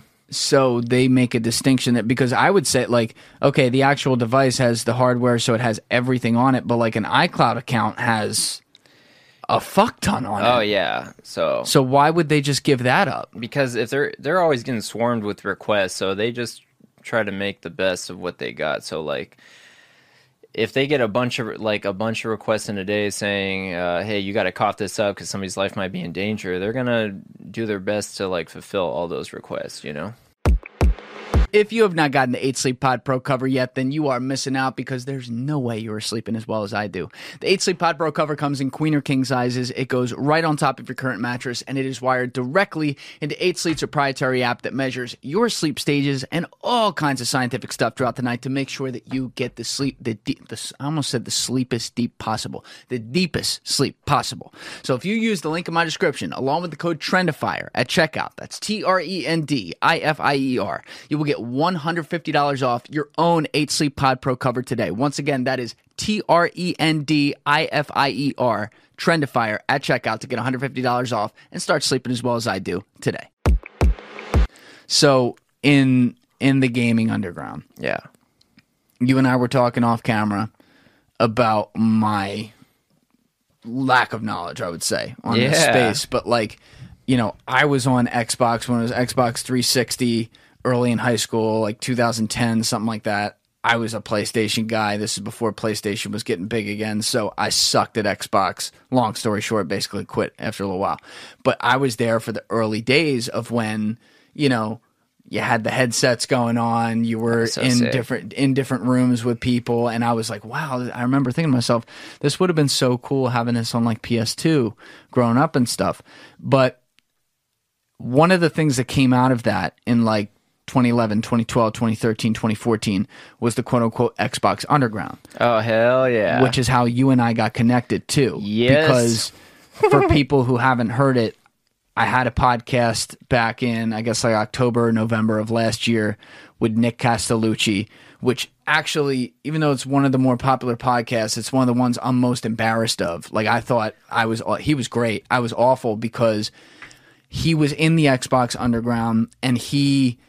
before he came in here, his case was explained incorrectly to me. So I already had very little knowledge of this. Yeah. I was convinced to do the podcast, which I'm glad we did. Nick's awesome.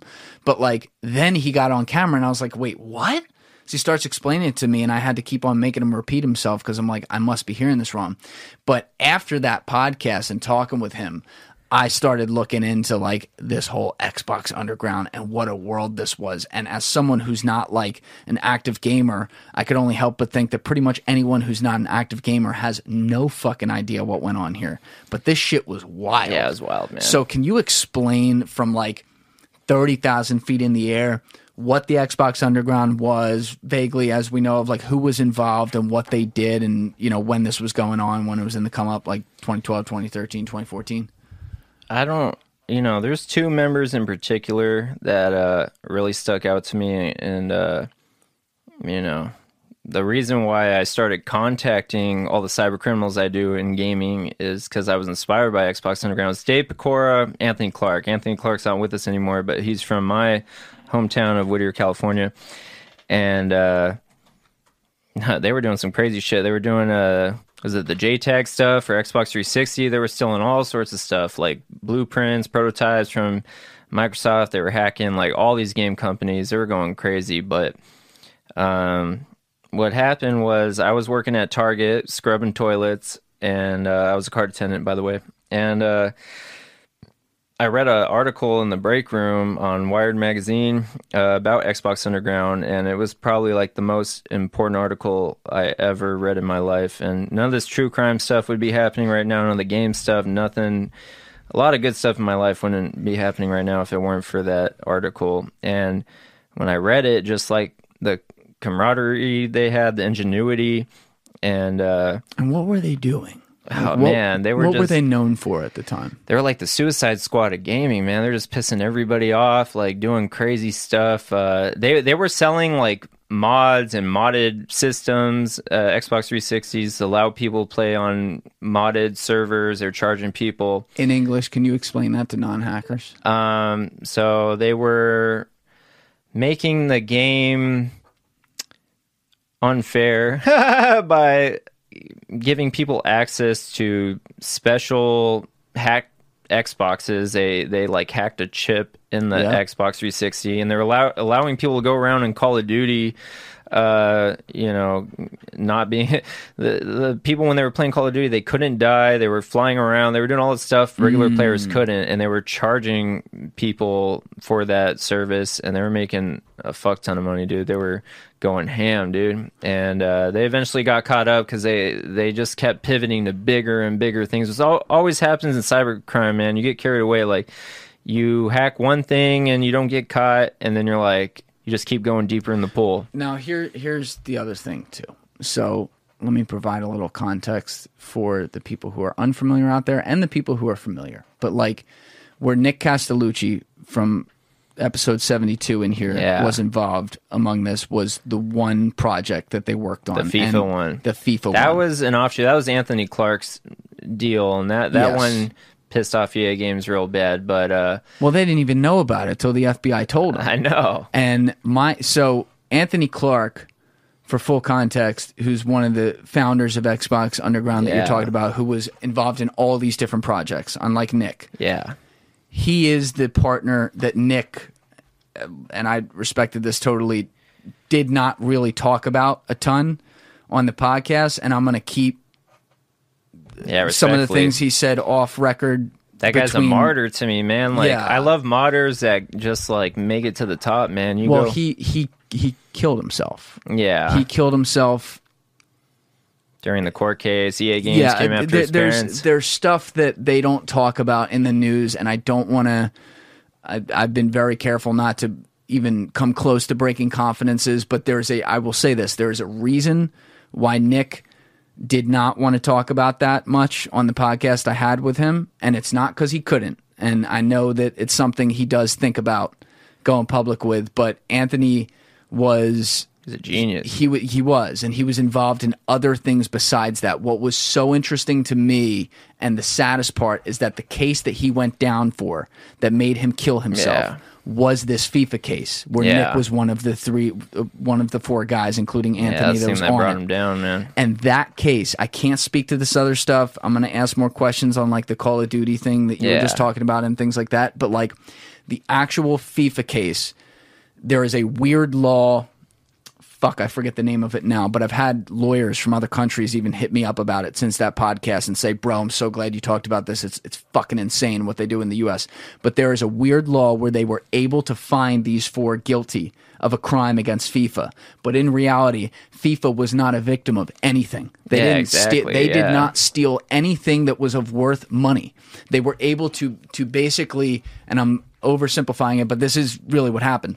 They were able to get the computer to play games. They were able to mod a hole in the software to get the computer to play games at a high rate so that every time they played a game, they got a moneyless object. It is not worth money, an object called FIFA Coins. So the more FIFA Coins, the more games they could play at once to earn coins, the more coins they could get. And there happened to be a secondary market completely away from FIFA Online where gamers who were just really into like gaudy things would actually spend a little bit of money on FIFA Coins because then they could get something in the game. There's no money loss. There's no anything. But they were able to use this weird law to basically say, oh, if you violate the terms of service via hacking of, in this case, EA Sports with FIFA, we can find you guilty of like the same thing as wire fraud, which is fucking insane. Yeah, it's a bunch of bullshit, man. Total bullshit. But this other stuff, that's what I want to know.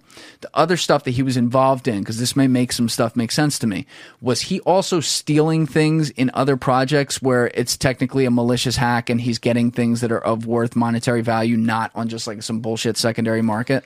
Yeah, and Xbox Underground, they were doing a lot of crazy shit, man. But it wasn't, you know, it's malicious by the law, but it wasn't like... You know, they had a charm to them for sure. They weren't cryptic, man. They weren't like swatters or anything like that. They were, you know. Was he known by only his username at the time, and not his real name? I don't know about that because I didn't find out about all this till like years after the fact. But you know, I just saw a kid that went from selling popcorn at Disneyland to making it big as a cyber criminal. It was like super inspiring to me, you know. I was working at Target, the women's restroom. Everybody's having blowouts. It was like Shark Week in there, dude. I was sweating the floor. Yeah, that's rough, dude. And you're like, this sounds a lot better. Yeah, I just wanted adventure, man. I wanted to do something bigger, man, and definitely held, man. So he was Anthony Clark, and how many other guys were like the ringleaders of it? What was the total? Oh, there was a lot of them, man. There was like 5 or 6, and I don't remember all their names. I think one was like Dylan Wheeler. I think one's still on the run. I'm not sure. He was for a while. He was like from Australia or something, but... I do know about that person. Yeah, exactly. That's another story. Okay. Yeah, and that thing just blew out of control, but my whole goal with the thing, I'm like, let's take all the good from that, you know, the camaraderie, the ingenuity, the innovation, the... you know, being a community around gaming, and let's make the cash legal. And we're not going to get as much cash, obviously, but we're going to you know, not go down in jail or whatever. So what are some ways you do that on the legal side? Obviously the games or whatever, but I've sold like software and stuff like that. I put together stuff for like you know, Maya and stuff like that. And for what?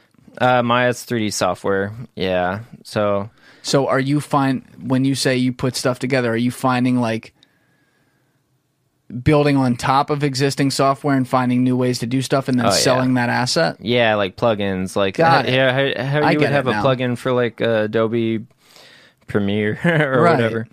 Yeah, stuff like that. But which is what they did. I understand what you're saying now. Yeah, that's what they did. They just did it where they would then use it and get, in some, depending on the project, some illicit gains and then sell that for profit and basically steal from the companies. Yeah. And that's not what you do. No. I ain't as smart as them, if I'm being honest. But yeah, I kind of like, you know, I make money off the games or whatever, but, you know, my little crew and the all my friends and stuff, like, they're mainly just friends, dude. Like they're not really, you know, like Voxy, for instance, we talk about everything but video games or hacking. Like we talk about Voxy was the Denuvo hacker. Right. Yeah, that got arrested. Like, yeah, it's just like, it's almost like that thing that people say, like, you know, you're only as good as the weakest link in like your group of friends or whatever. Like, I am the weakest link, so like they're kind of dragging me along for the ride, you know. It's pretty sick, dude. Well, yeah, I mean, that's the power of the internet though too, because like it brings the amount of, for good and bad depending on what it is, the amount of intellectual capital that can be brought together at the snap of a finger around the most specific subject matters from around the world to share ideas is crazy. So It's almost like, to me, I look around now and like, I don't know how everything's not hacked. Because I'm like, all these people, they can all talk to each other all the time. Like, oh, I tried this. Oh, you tried this out. Oh, I tried this out. And they can use, you know, you guys are smart. You can use encrypted text or whatever. Yeah. Obviously, it's not stuff you would do. But like, you know, you look at some of these people who are doing this stuff around the world. Like, they're playing the game too. So they know how to cover their tracks on shit. And they should be able to figure anything out. Like, it doesn't surprise me, for example, when I hear a story like what LAPSUS$ pulled off. I'm like, well, how does that not happen every fucking day? I know, man. Yeah, it's like, it really is still the Wild West. You know, parts of the internet are still the Wild West, and like, that's what I like about gaming too. It's like, there's still a good chunk of like the gaming community where it is how the internet used to be, and like, there's a lot of freedom, like just the way, the decorum and the way you carry yourself and stuff. It's like not as claustrophobic. Like, you're allowed to talk like more freely and stuff. Like, I'm not talking like politically or something. I'm just talking like everybody's not as uptight, you know what I'm saying? And you know, hacking and cyber criminal stuff, it's like not as frowned upon as it is in other spaces. So like, you know, well, people are less, to me, and correct me if I'm wrong here, or in your experience if I'm wrong, but like, people are far more open still on platforms like Reddit and platforms like YouTube comments and stuff like that, where there's no faces or you can be anonymous, versus on like Instagram, where it's like your profile and this is who you are, you know? Yeah, for sure, man. Yeah, they get out of hand sometimes or whatever, but you know, I just want to say, if the YouTube comments, man, if you're gonna attack for this one, no need to defend me, man. I'll take my beating, you know. I always tell people, don't even look at that one. Don't even look at the YouTube comments. Just ignore that one, man.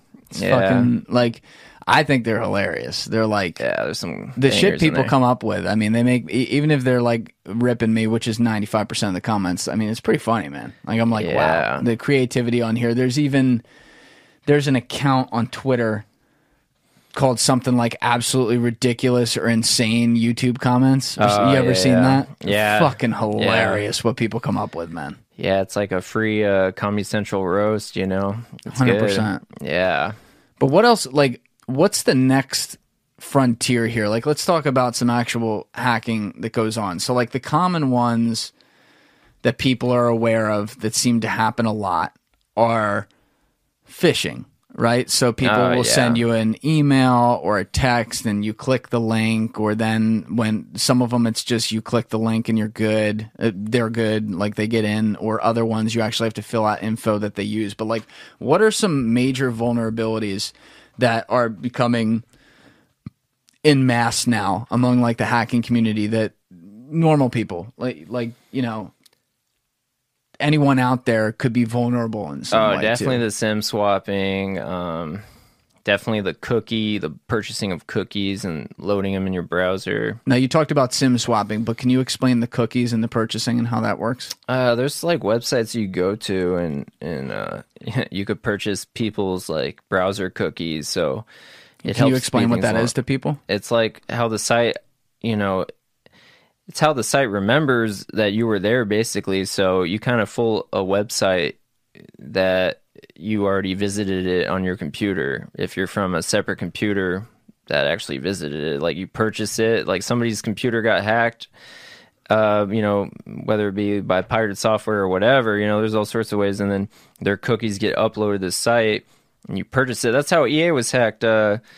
Last year, I believe, somebody purchased like cookies for like $5-10, and then so someone's computer, EA's stuff was hacked. Yeah, their cookie information was then put up for sale. Someone purchased the cookie information. Yeah, got inside their system.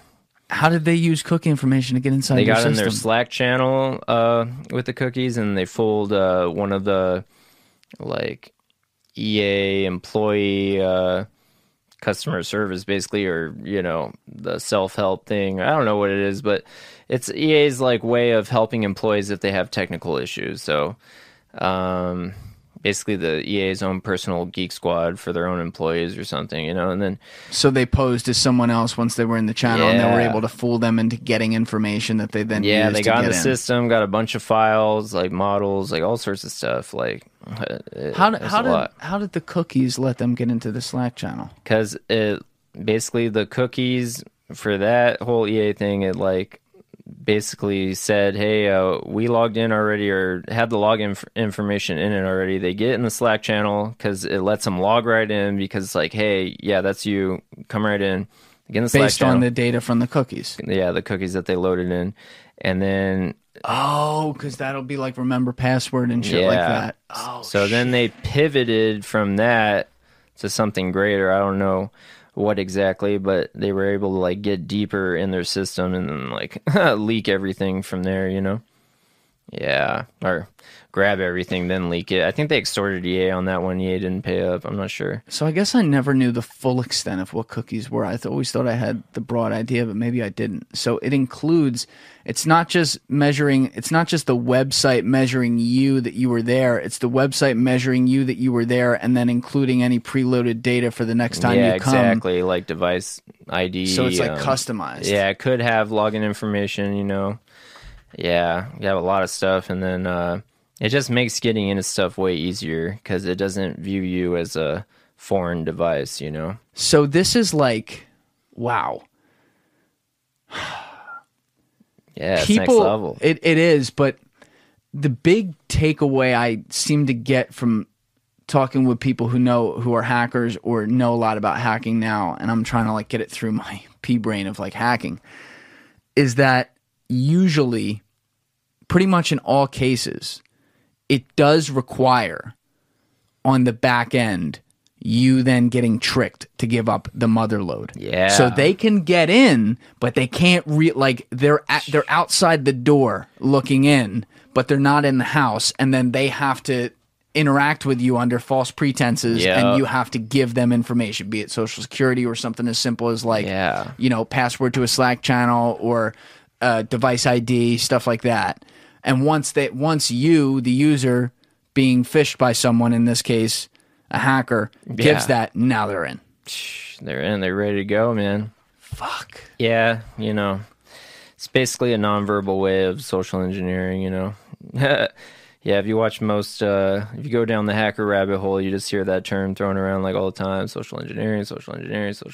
But yeah, it's all about tricks, man, and you get the same result with multiple types of tricks. So, you know, you got an arsenal, you know, a whole arsenal, whatever is hot at the moment. You know, things change all the time. So, something that works one year might not work the next year. Same with months or days or whatever, you know.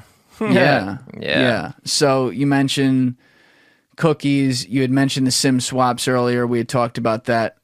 What else are you looking at across the space?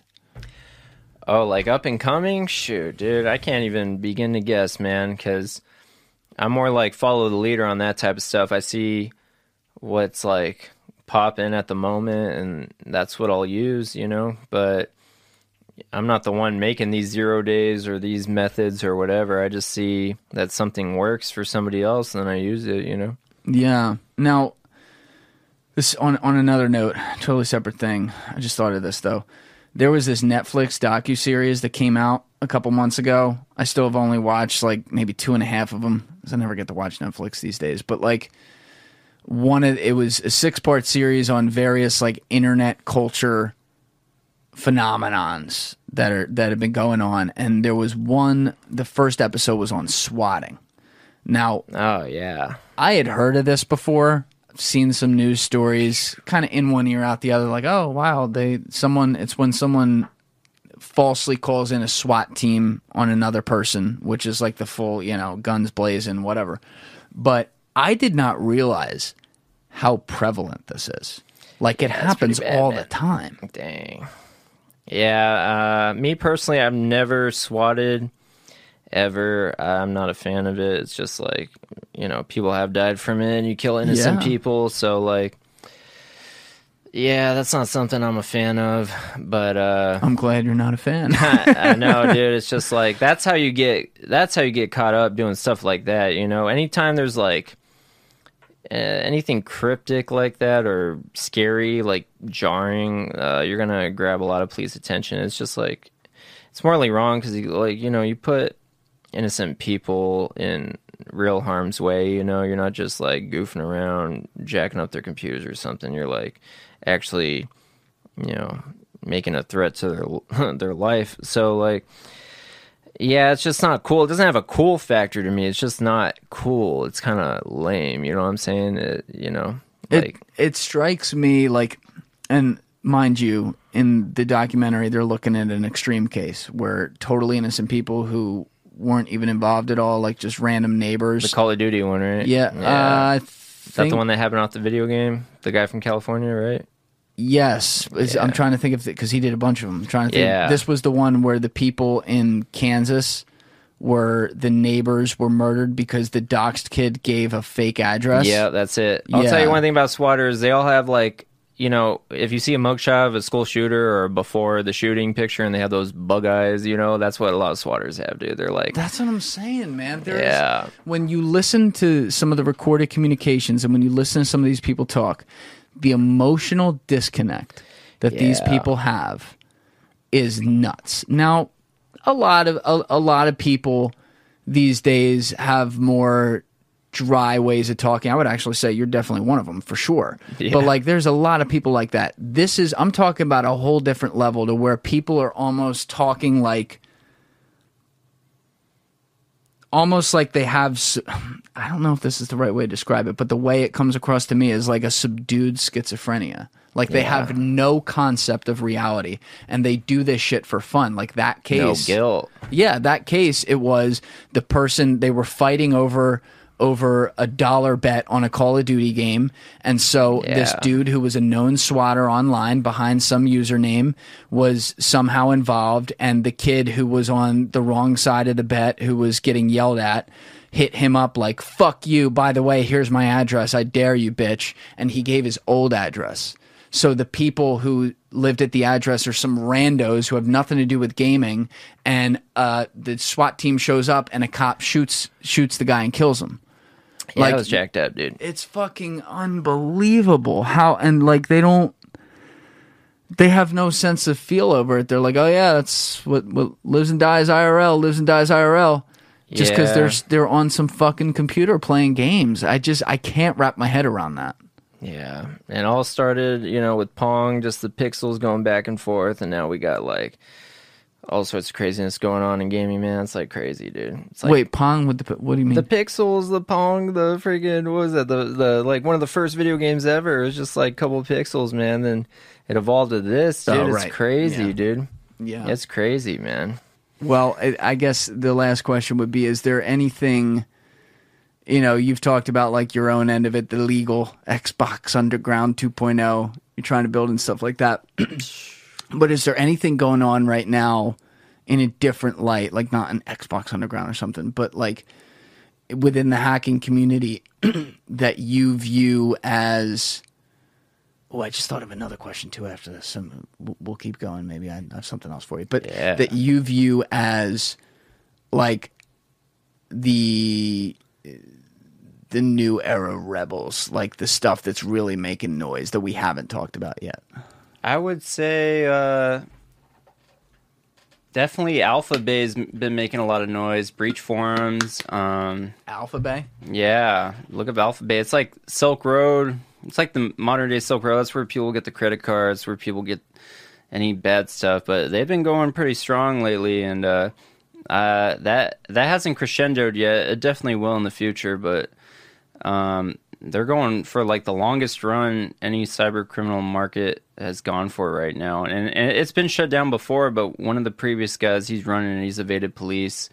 I think the previous owner like committed suicide in jail, and they said the other guy's saying he doesn't think it was suicide, but whatever. Like that's where a lot of hotspot stuff is right now. I know somebody leaked like a bunch of Chinese stuff on breach forums recently, like the biggest ever, and Binance. I don't know how you pronounce it, but a lot of the crypto places were watching for big transactions. You know, going for that particular purchase of all that Chinese data. So, you know, basically, I see hacking And what are the things that, like the specific, say, top line three types of things that are offered on Alpha Bay? Drugs for sure, credit cards for sure, and just other like illegally gotten credit cards. Like the silencers you were talking about. Yeah. I'm sure they're on there. Mm. And I see a lot more of that in the hacking community, like the buying and selling. It's becoming more easy and rapid. So, you know, you can start out from not knowing anything about hacking, like basically buying your way in, and that's becoming easier and easier and easier and easier. So that's probably the future of hacking, is like buying your way in, pretty much, you know? Yeah. I also thought of this when you were saying that, and I haven't asked about this. I can't believe it. It's a huge oversight. The crypto stuff. How do I feel about it? Well, let's start there, yeah. All right, so crypto to me is only as good as a real utility. I don't see it. I don't mess with the investment side, because utility-wise, it's great for cybercrime or hacking stuff. Like, you know, that's how you purchase a lot of stuff. And I just love Bitcoin and Monero. I don't fuck with anything else. NFTs, I love the concept. It's just like not there for me. Like, there's too many marketplaces going on, and they kind of devalued each other by how many popped up. And it's kind of like, you know, everybody makes a .com bubble comparisons. Like, I'm kind of waiting to see who's last man standing before I even like look at that space at all. Yeah, so I don't really mess with that. And in terms of crypto as an investment, I don't know. You know about MLM scams and like Avon Makeup, Herbalife, like all that type of stuff.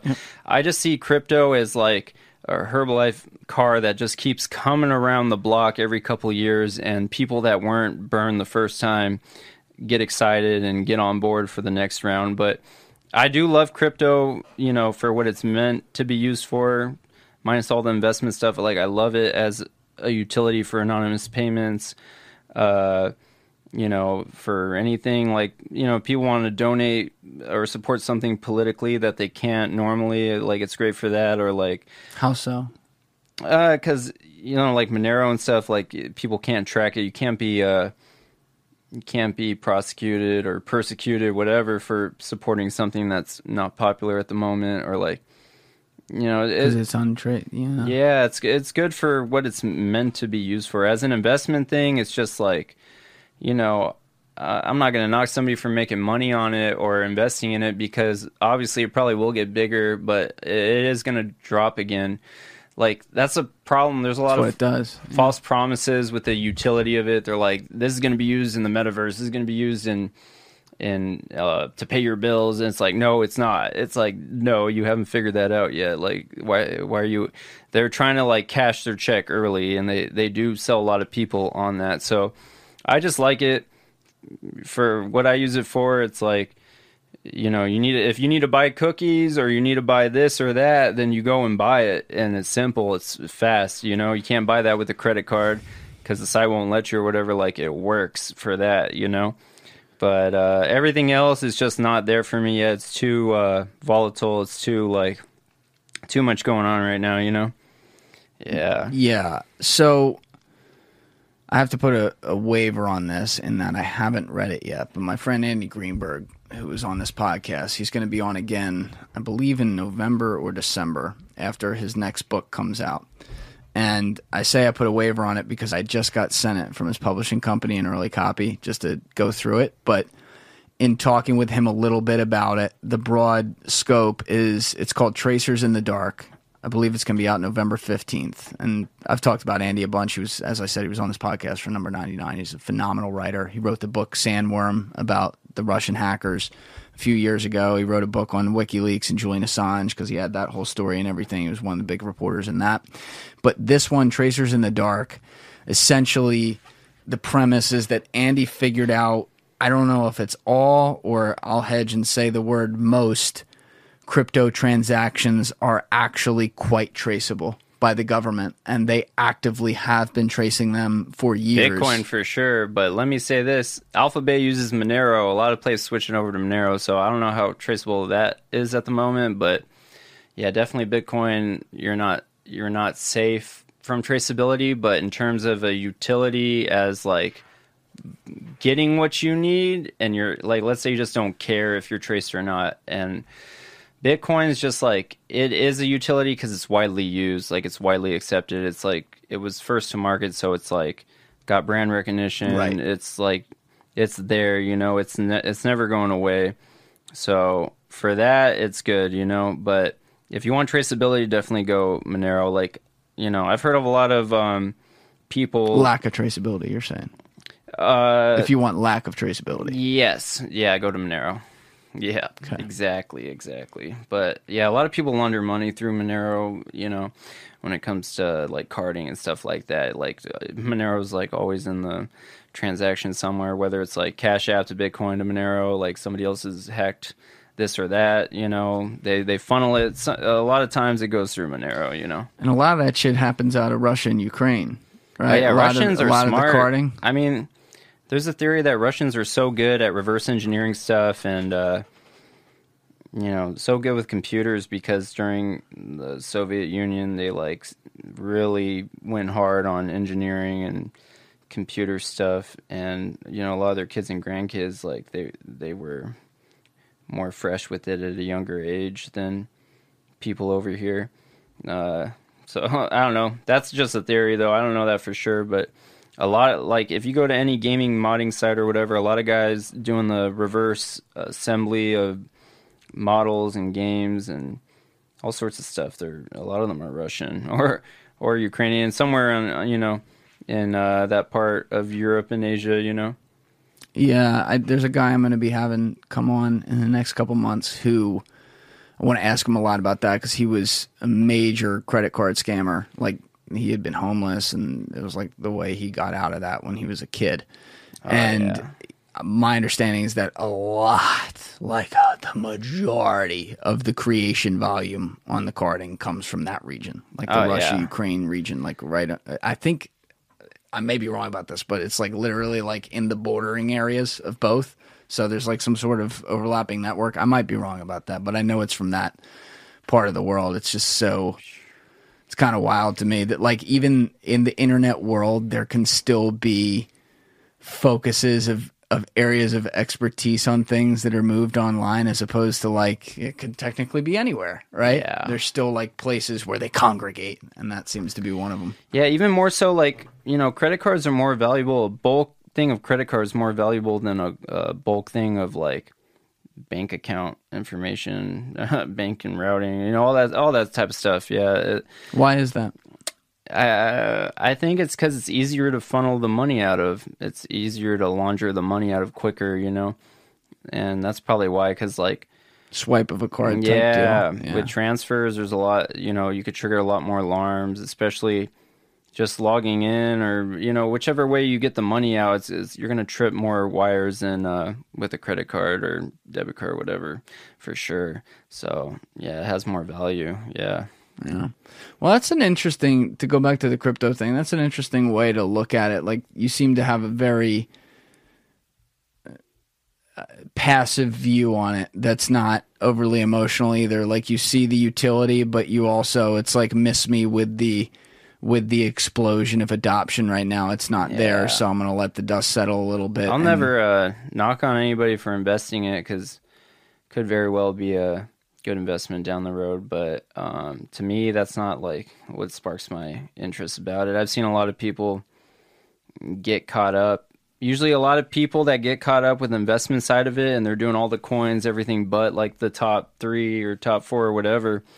There's like a lot of fluff in there that, you know, is going to come crashing soon. They're like, oh yeah, like they're just there for the whole MLM side of things, you know. It's like, in what you're explaining to me, your whole, like, everything you're excited about, you're just excited about how far this coin is going to go up. Like, is this coin really going to have everlasting value? Is it like going to actually be used for something that's like widely adopted? It's like, no, it's like you're just waiting for it to go up and cash out. Like, you don't care what it's actually going to be used for. And people, everything's like on a promise, like this bank's going to do it, this game's going to use it, this store, one store uses it, but we're getting more stores in the future. And then everything comes crumbling down, the coin goes away.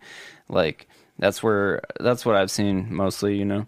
You don't have to name names, obviously, here or anything like that. Yeah. But if so, have you seen any hackers that you've been involved with online or speak with who have openly behind the scenes launched coins that they're just looking to basically rug people? Oh, the rug people.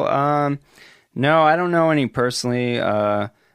You know, for a moment in time, it was a quick and easy scam. It's definitely getting harder as things go on. More people are aware of it, and more people are hesitant than ever before. So I also tell people, man, if the government wants to figure out how to make a case, they will. Oh yeah. So if it seems like it's fucked up, it doesn't matter if they use the existing laws or not. They will find, just like they did to Nick. You know, like they wanted to, so they did. They could do whatever. You know, and yeah.